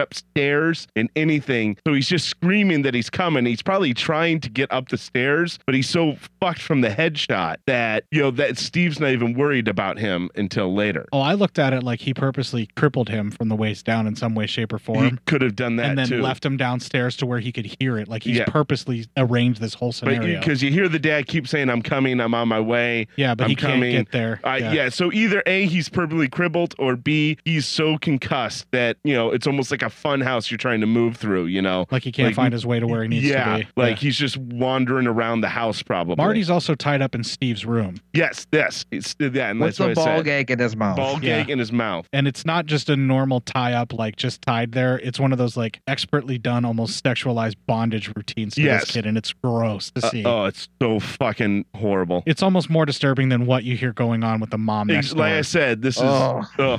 anyway, his brother walks in stark naked, wearing the gas mask. He tells him, Cord had the third arm. If that's not a prosthetic, that actor is a very happy individual because he's Oh. extremely well endowed. Uh-huh. You know what- that he obviously he didn't have a problem doing the nudity because that's let's let's we're three gentlemen here and we don't swing that way, but Holy that's pretty shit, that's a huge impressive. goddamn cock. Let's just fucking say Pretty it. much. That's a I mean- huge fucking cock. his partner has a family. I don't I don't know which way he swings, but girlfriend boyfriend they have a family. How could he do that to him? Yeah, this guy's like a fucking porn star waiting to happen. Yeah, like he's, pretty much. Which is even more horrifying because he walks in with a raging fucking hard on. Yep. That looks. Oh, he- you see that he's coming totally around like the corner Tom- first. Tom Oh, yeah, Yes. he doesn't get into the room until a good five minutes after it shows up. I know. That's what's horrifying. It's like all gas mask and cock, and then eventually the rest of the body shows up. it's fucking horrifying. It's got to be a clip somewhere. it's all gas mask and cock. yeah. oh Jesus! I mean, yeah, I the mean- first time when that happened, when he just walks in the room like that, and then he Yeah. talks to Marty like it's I mean, no you're big just deal. Like, you're like, oh my, yeah, because then Marty tries to say something, and he goes, "Don't say anything. You'll you'll end up choking. Just lie still, or, or else." Yeah, don't you'll- struggle or you'll don't end up choking yourself. Yeah, don't try to talk or you'll choke. You'll, you'll you'll you'll hurt yourself if you struggle, and if you talk, you'll choke. yeah, You know, and he takes off the gas mask, but standing there completely naked Yes. still to talk to him. he sniffs soon. He grabs the machete that you know, weirdly, much like the movie Headless, Which is and- what makes me think that the actual scenes from the movie weren't the movie. It was it was him, and then some things that he cut in to fit with the movie headless. Man, I don't know. I don't know about that part, but possible. It's just it's just the way that it's edited, man. We then proceed to hear the sounds of his parents' massacre. yeah, the father finally gets there and says something about "bite me like a man." Yeah. So he finally got up there, and yeah, that's why I don't think he was. I, I don't think he was like, uh, like you said. I don't think he was. I don't think he was like uh, li- incapacitated in any way other than that headshot just fucked him up so much. So I don't think he was uh, uh, crippled in any way. Yeah. But I think he was definitely fucked up. What I want to know is, with all this yelling and screaming that's going on at night, Where are on the weekend, neighbors? where's anybody? Right? Yeah. Holy is this shit. a holiday weekend or some shit that I don't everybody's know. gone? I fucking don't know. In fact, you wonder more here coming up because anyway, Steve comes in and he's pretty much covered in head to toe in blood. Do you notice that it's no longer erect? It's just dangling. Yeah. so he finished up. Yeah, that's. I'm thinking that the killing is what. Yeah. Yeah. Uh, he says someday Marty will understand, but he sees his brother's reaction as like horror horrified and he freaks the fuck out. He just starts screaming like a loud pitched scream. Um, Which is almost more horrifying than everything that we just heard from before. at this point, uh, everything's kind of jumbled together, but I, want to say it. Then we'll go into the final clip. Okay, go for it. Um, it- it- the the ending scene and all this is mixed in with Marty's final monologue, which I, I want I want to play, but um, I'm gonna give the scene. Marty wakes up and he's like, I wonder if anybody, you know, you'll hear it in the clip what he says, but he's pretty much surrounded by the mutil covered in his mutilated parents with both their eh, eyeless, decapitated heads on either side of him, and he's pretty right much on his shoulders, where Yeah. they're he looks either direction. They're right there. Yes, the and- guts are strewn across the middle of him. Yes, all the, like covered, and then you'll hear what he says. It's kind of actually a little bit funny. And at the end, we see Steve once again still nude, middle of the morning because it's pretty light out. It's still covered in blood too, right? Yeah, covered head to toe in blood. Just kind of looking around, almost lost at this point. Like almost this was the the final thing. He doesn't know what to do with himself because obviously it, it looks like Steve's getting ready to get caught. At least somebody's going to see him, and they're going to call the cops because it's like I think that's what his intention was. I Yeah. think he's done at this point. Yeah. Which is what he says, Marty, I need this. He knows Yes. it's, it's coming up to the end of it. He doesn't have a I think place he can this get is away always with it. was end game for him. Uh, Yeah. Death by cop, just like the the videotape. Yeah. Yeah, exactly. Yes. He Exactly. wants his end to be like the videotape. But unlike the videotape, because it's unrealistic, there is no cop in sight to come c- confront him. God damn it! You just it's the fucking truth. and that They're on a cul-de-sac, Court. A cul-de-sac. that leads to our final clip, Marty's final monologue. It's Monday morning. School will be starting soon. Will anyone notice I'm gone? Will they notice Dad's not at work? Or that Mom's not at the office? I wonder when they will come search the house. I try to move and it hurts all over. All I can do is wonder. Wonder when I'll be found. I look at Mom and I look at Dad and they scream at me with their empty eyes. My mind wants to scream and kick and freak out, but I keep myself under control. If I lose it now, I might not come back for a long, long time. Stuff like this can really warp a person. That's the part you're referring to that is almost funny, where he says stuff like this it's could really, warp, a person. Yeah. Yeah. And uh, I mean, I love his comment. If I look, I'm not coming back for a long time. Almost like he knows he'll go canatonic. No, he knows if he starts screaming and freaking out that he's not coming back, and it's there's no way back from that. for Yeah, him. he'll just Yeah. be nuts. for Once the he rest of goes, his he's life. not coming Yeah. back. Yeah. Yeah. And- so he's holding on to his sanity. Is Yeah. it? Oh my god. While And- covered in the guts of his own parents after listening to his mother be raped and his father brutally murdered, and his mother be brutally murdered. Yes. And being exposed to seeing his brother's erect penis, knowing that he was being used to rape his mom. Yes. Happy holidays, everybody. That's your Christmas movie. And happy ending. Roll credits. Holy fucking shit. Fuck you, Chris. Fuck you, man. What the fuck? No, but That's it all my one shot. I had to swing for the fences. Well, okay. In all seriousness, though, how, how did you even fucking find this movie, dude? Uh, I have to give a special thanks to uh, Jason and Michael from the Darkness Dwells podcast.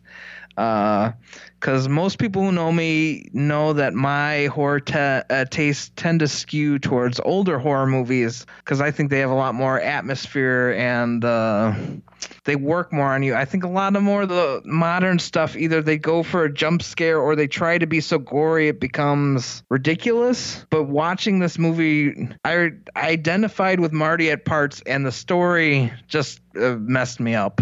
I would hope so. Yeah, no shit. Congratulations, you're still partially a human being. Yeah, it's not one that I uh, often rewatch. Once in a blue moon, and then it kind of ruins your night.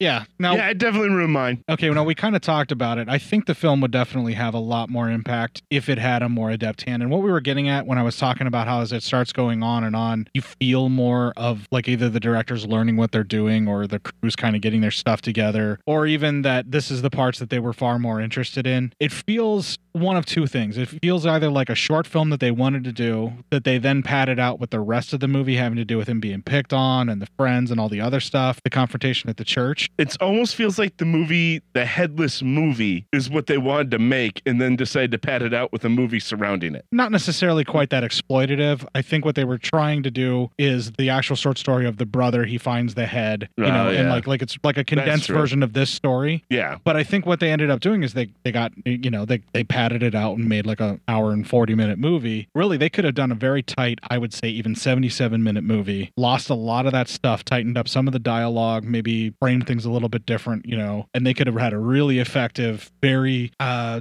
succinct movie. Yeah. That, that could be really uh, even more intense and, and really fucked you up even more. And they don't even need to add more gore or any of the other stuff. They showed you more than enough. When we finally get to the house, when he shows up at the end of the film and uh, Marty comes out to talk to him, from that point forward is really fucking effective. Yes, it is. And it's, Very. it sticks with you. And Uh-huh. even just us talking about it, I'm having flashbacks to the stuff that happened and it, it was really fucked it, up. It follows you, uh, and it's so really the most effective parts of the movie are at the very end. So you do leave with it, yeah. Like you know, right after the movie's done, that's you, you don't have rest of movie or anything to try to get over what you just saw. And I think the reason that it doesn't stick with you the way that some of the other more disturbing cinema that we've watched is because the lead up to this doesn't hook you and make you identify with the characters. And if it does, you're fully aware that you're watching an independent, low budget movie. It doesn't ever get you to suspend your disbelief Yeah. until you get to that point where it just hammers at home when the brother But comes that back. very end was yeah, that's that's when you, Effective. you lose track of the fact that you are watching a movie and you get Yes. swept away with the story. Yep. The rest of the movie before that point doesn't do that. It doesn't find a way to hold your interest, which is why I'm saying they should cut it down. I agree. Yeah, it has some pacing issues. It it has a very, very strong start that hooks you,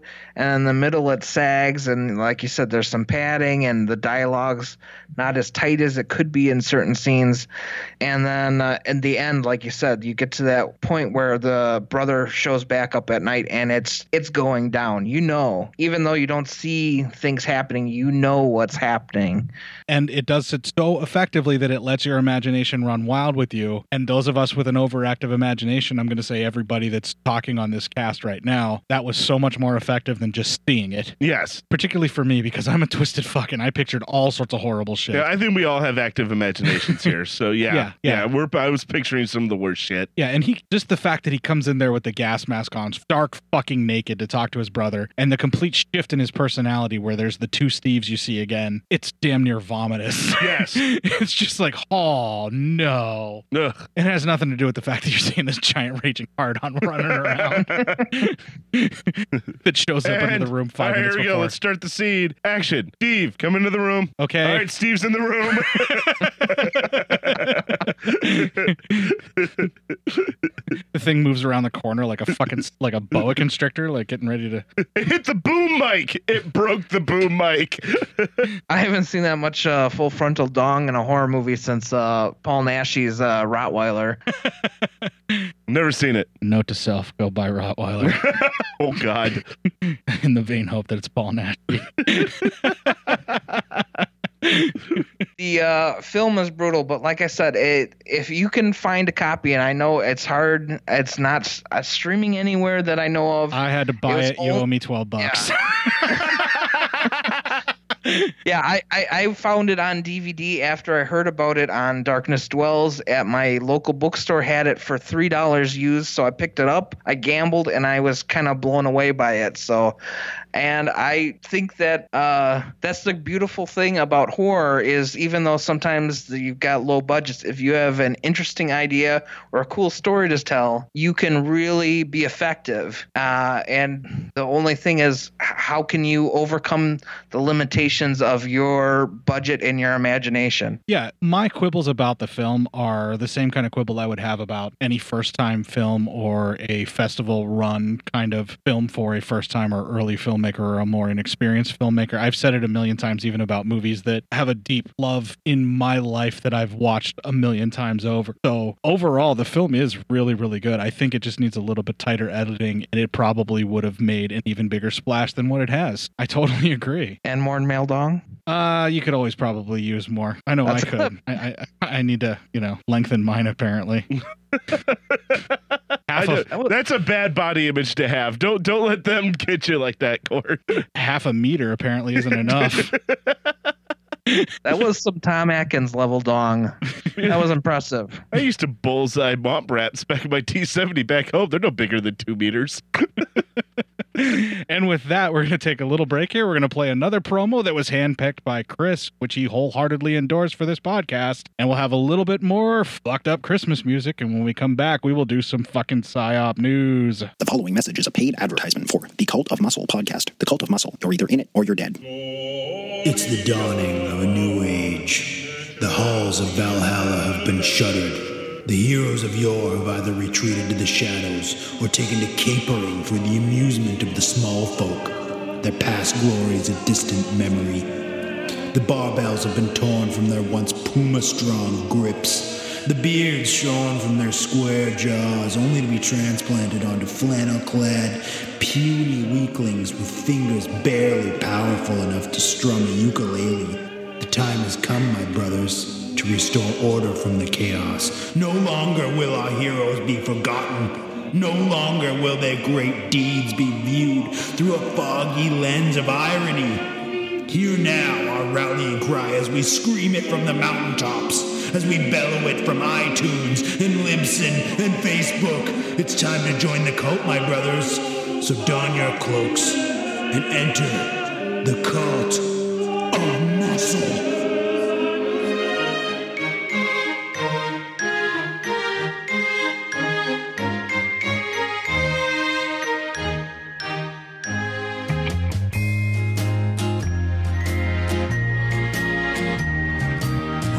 I'll be stoned for Christmas. You can plan on me.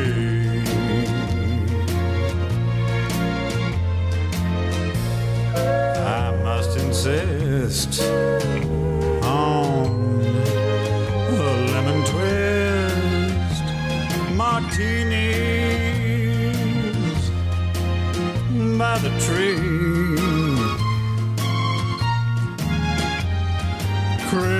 Christmas Eve, you'll find me sparking up some green.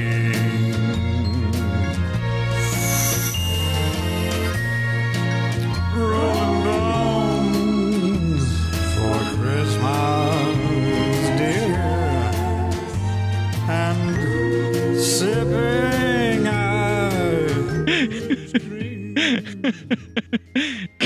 Love it. I got caught listening to that. That's I know. fucking great. That's great. I totally just found it for the show. Like I just pulled that off YouTube. That's great. I'll be stoned for Christmas. That's hilarious. Oh my god, that's awesome. Uh, so who else is going to be stoned for Christmas out there? Who's going to be playing around with those marijuanas? That's what I want to know. Aren't we all? All right, then, give me some psyop news.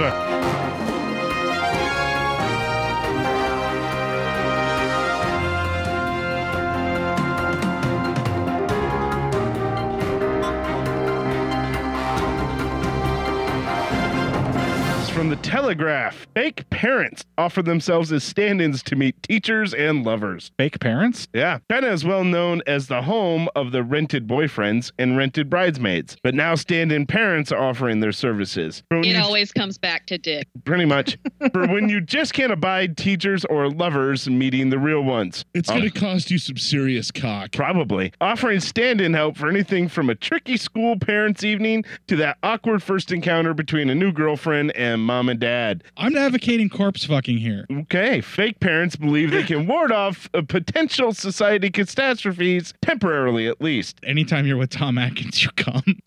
well, maybe. Don't make him your fake dad.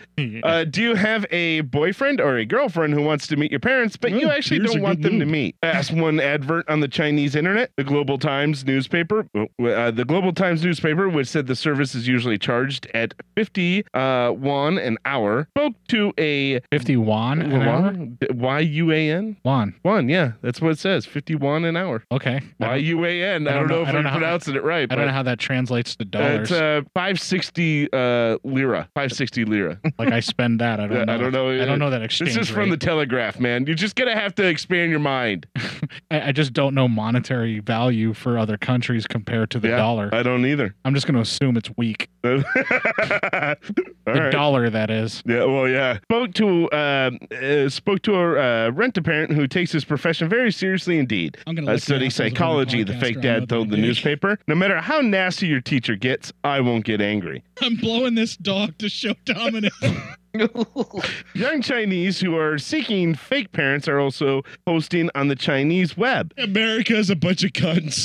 That's what they're posting. Oh, Yeah, uh, a rented parent is needed," said one comment. "Just need to make a phone call to my teacher." And we're back to dicks. Uh, another asked, "Is there anyone in Shanghai who can be rented as parents to have a meal with my girlfriend?" I volunteer for the Marilyn Monroe dress. China is experiencing massive social changes, but most people are still deeply conservative. That's not a thing. Many, uh, I think that's the thing. Many marriages are arranged, even in the modern cities, and parents are often involved in their children's relationships from an early age. They sex with a dead thing. It is unclear how many of the postings relating to rented parents are people authentically seeking help, but China has a booming trade in renting people for a range of personal services. Boyfriend and girlfriends are And rented we're over back the to New dicks. Year holiday period uh, over the New Year holiday by singletons who I want love to how you put just keep reading. You won't let a word in edgewise because you're like, he's going to play the clip. If I just keep talking, he won't play the clip. Who want to put a stop to intrusive questions for That or they parents. just had a bukkake mouth party. Bridesmaids are also for hire in China, where weddings can often get out of hand and bridesmaids can be subjected to sexual harassment and physical abuse. Afraid of vaginas? Chinese media also reported this week a growing trend of people using rent me apps to offer themselves as friends. This is is my YouTube channel of me trying out makeup. What? This is my YouTube channel of me trying out makeup. All right. Hey, Pinky. bro, I can't get it up. This is like traces of death fucked to porno. Well, not quite, but it was there. I'm not volunteering for the blood cum.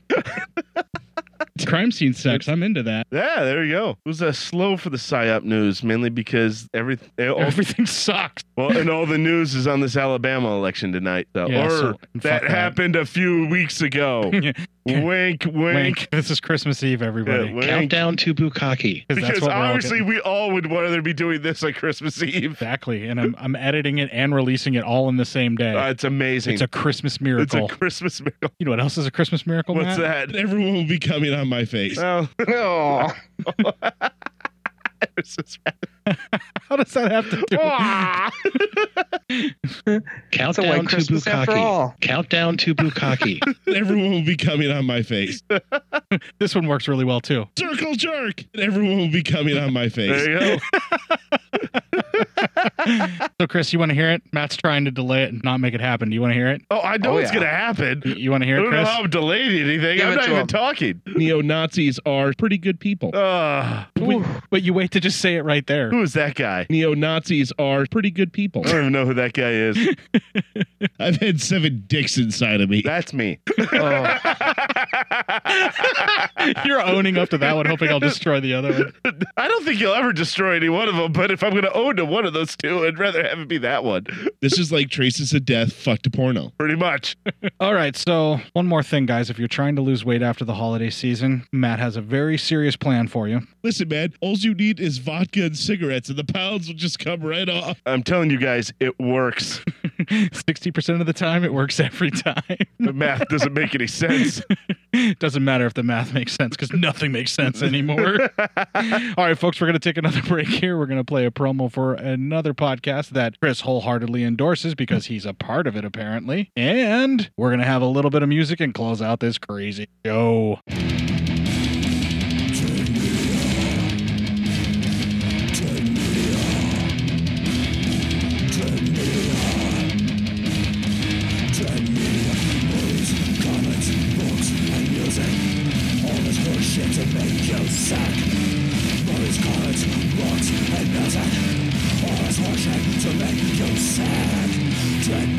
Treadmedia.com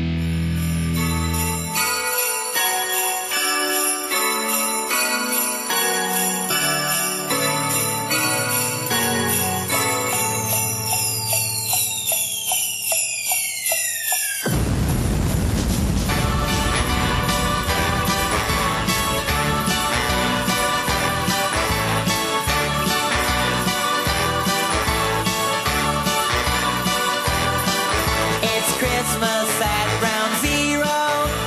music in the air. The sleigh bells were ringing and the carolers were singing while the air raid sirens blare. It's Christmas at round zero. The button has been pressed. The radio just let us know that this is not a test. Everywhere the atom bombs are dropping. It's the end of all humanity. No more time for last minute shopping. It's time to face your final destiny. It's Christmas at ground zero. There's panic in the crowd. We can dodge debris while we trim the tree underneath the mushroom cloud. This Christmas brought to you by a Trump presidency. Christmas at Ground Zero. Yay! We're all gonna fucking die. Mm-hmm. Yay. everyone just had to make America great again. Yeah, thanks for that. In all seriousness, though, folks, it is a wonderful holiday to spend with your family for whatever reason you want to celebrate it, however you want to celebrate it. What it represents is this is the last effort you have for the final part of the year to be a decent human fucking being to everyone else that you have around you. Whether we're at ground zero or not, however, this is going to end up, grab a hold of the people that you love, give them a big hug, and tell them you fucking love them and be appreciative of what you fucking have. Yeah. Pure and fucking simple. And part of that appreciation, before we split. Stop being a dick. I'd like to let Chris talk about Dread Media for a little bit and what his role is there. Many people know because we have some crossover between the two audiences, but I, I'm uh, involved with uh, Dread Media and uh, just want to give a special shout out to uh, Desmond and the Dreadites over there. Um, Des has been making his podcast for over 10 years now. The guy puts out a podcast every week, he is a machine. Um, Guy's just super nice. They got all sorts of cool people on there. Anything that you like about horror, TV shows, movies, comics, and he has super guests on all the time. Um, he's had Wa- uh, Odor Sarungus on there. He's had uh, Gentleman Gene Colan before he passed was on there, and just a couple weeks ago he had uh, Johnny Mundo from Lucha Underground on there. So if you guys are into any of that kind of cool stuff, you should check his show out. All right, Chris, thank you so much for being a part of the podcast and, uh, you know, participating with the contest for the reviews and everything and being so patient for us to do all of this. And then we had to reschedule the episode. I really appreciate it, man. You're the kind of fan that makes podcasting worth doing. And I mean that. And I'm not Yeah, just saying man. that because of the Christmas spirit. Thanks, Chris. It was awesome. Oh, I love you guys. You guys rock. Oh, we love you too, man. You're the best. totally super fan number one, man.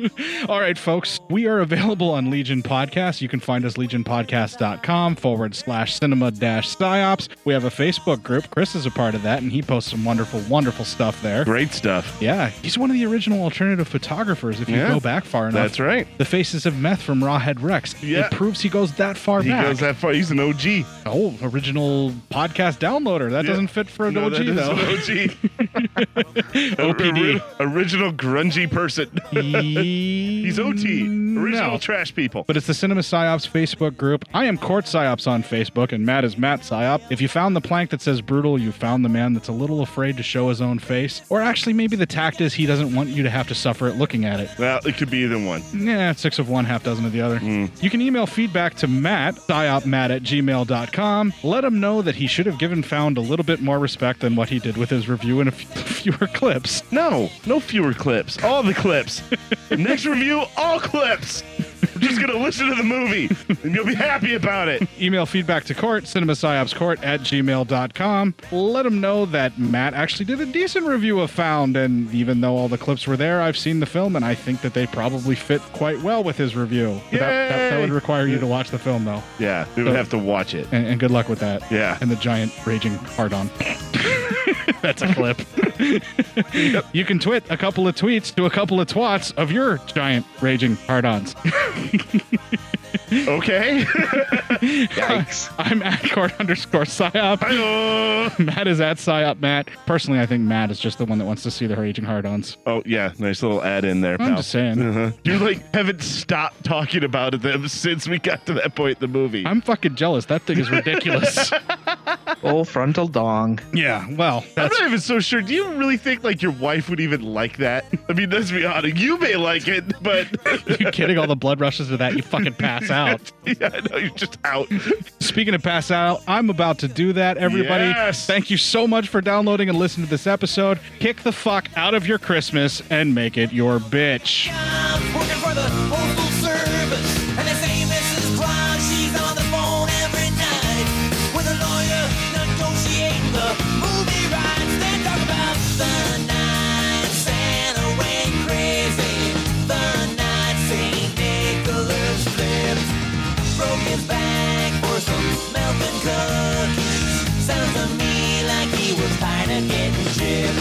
Oh, the night Santa went crazy. The night Saint Nick went insane. Realized he's been getting the raw deal. Some finally must have snapped in his brain. Whoa, some finally must have snapped in his brain. Tell ya, some finally must have snapped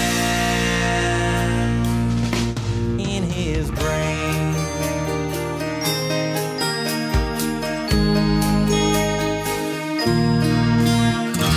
I mean, we're both here at our parents' house, and uh, I mean, lab. I own my own home, motherfucker. I know. They're just like keeping them all guessing. for all up, for all intents and purposes, for appearances' sake, I'm an upstanding citizen. You are. I pass background checks and shit. Yeah, I mean, I did too. I couldn't believe it. On paper. All I'm saying is records are a lot easier to delete when you know how to do it. Listen, all I'm saying is uh, I know how to come up with a lot of aliases. I'm really, I'm not good at a lot, but coming up with fake names, pretty good at that. Uh, the next day at recess, Marty uses his uh, friend David, or oh, hmm. I'm not fat, I'm stout. I'm not fat, I'm husky. Isn't that just nice terms for being fat? Shut up! oh man, Uh, all this fatness is killing me inside. Literally. I get lightheaded when I laugh too much. Is that a worry? Diabetes. I nearly pass out every time I take a dump. Is that something I should be concerned about? Is the numbness in your right arm or your left arm? Both. It's in, it's in my third arm. that pesky third arm, man, it's gonna be the death of you. I cut that completely out of that episode. Did you? It was so stupid.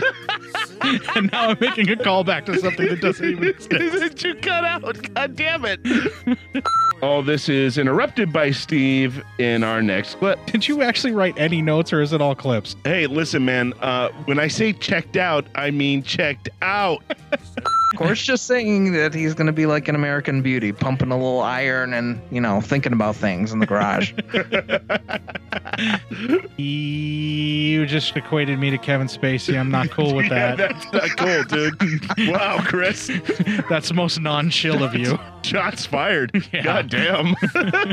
I was like, yeah, that. Uh, Yeah, no, no. no, that's Kevin No, no, Spacey. No, no, no, no, like like Lex Luthor Kevin Spacey, not rapey Kevin Spacey. It's all rapey Kevin Spacey. I mean, it's been that way forever. Damn it! What is wrong with you? Even Kaiser Soze Kevin Spacey's rapey Kevin Spacey. It's all tainted now. It's all wrong. Spoiler alerts.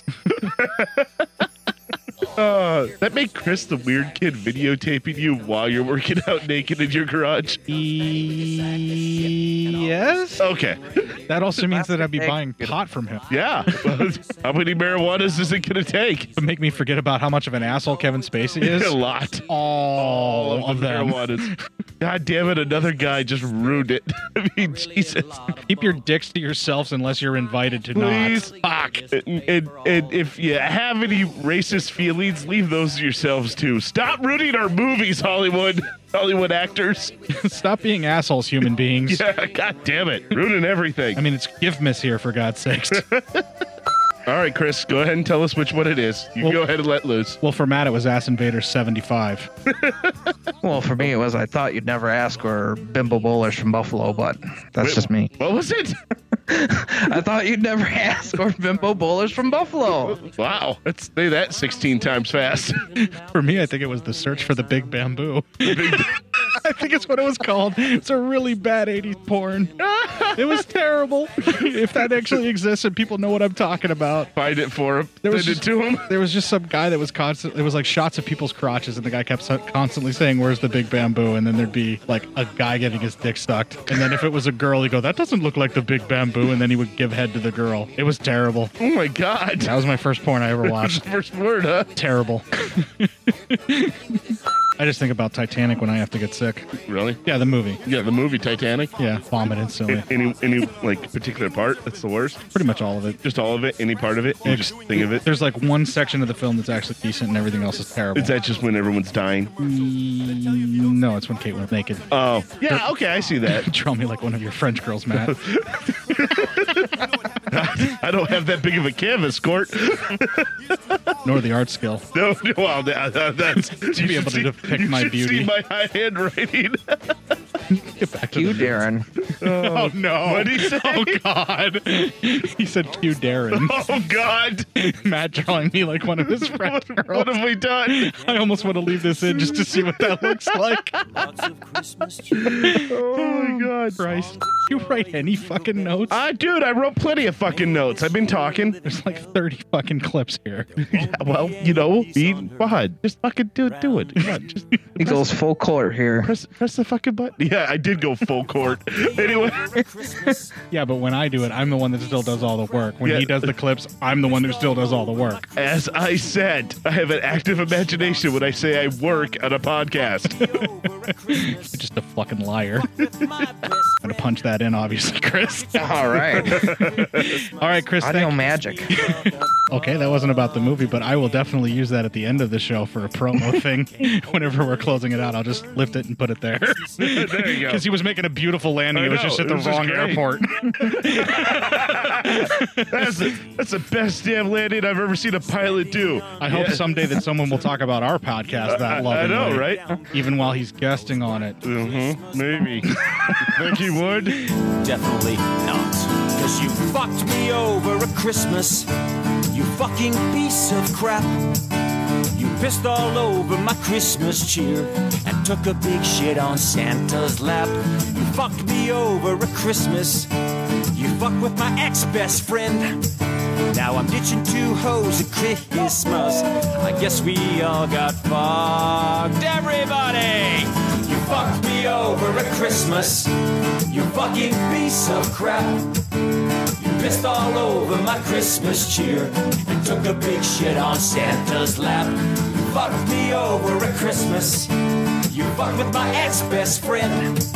Now I'm ditching two hoes at Christmas. I guess we all got fucked in the end. And I bet you just before I got home, he was fucking you in the end. Right under that mistletoe. Get out of here. You two, Steve. Get the fuck out of my house. Oh, yeah.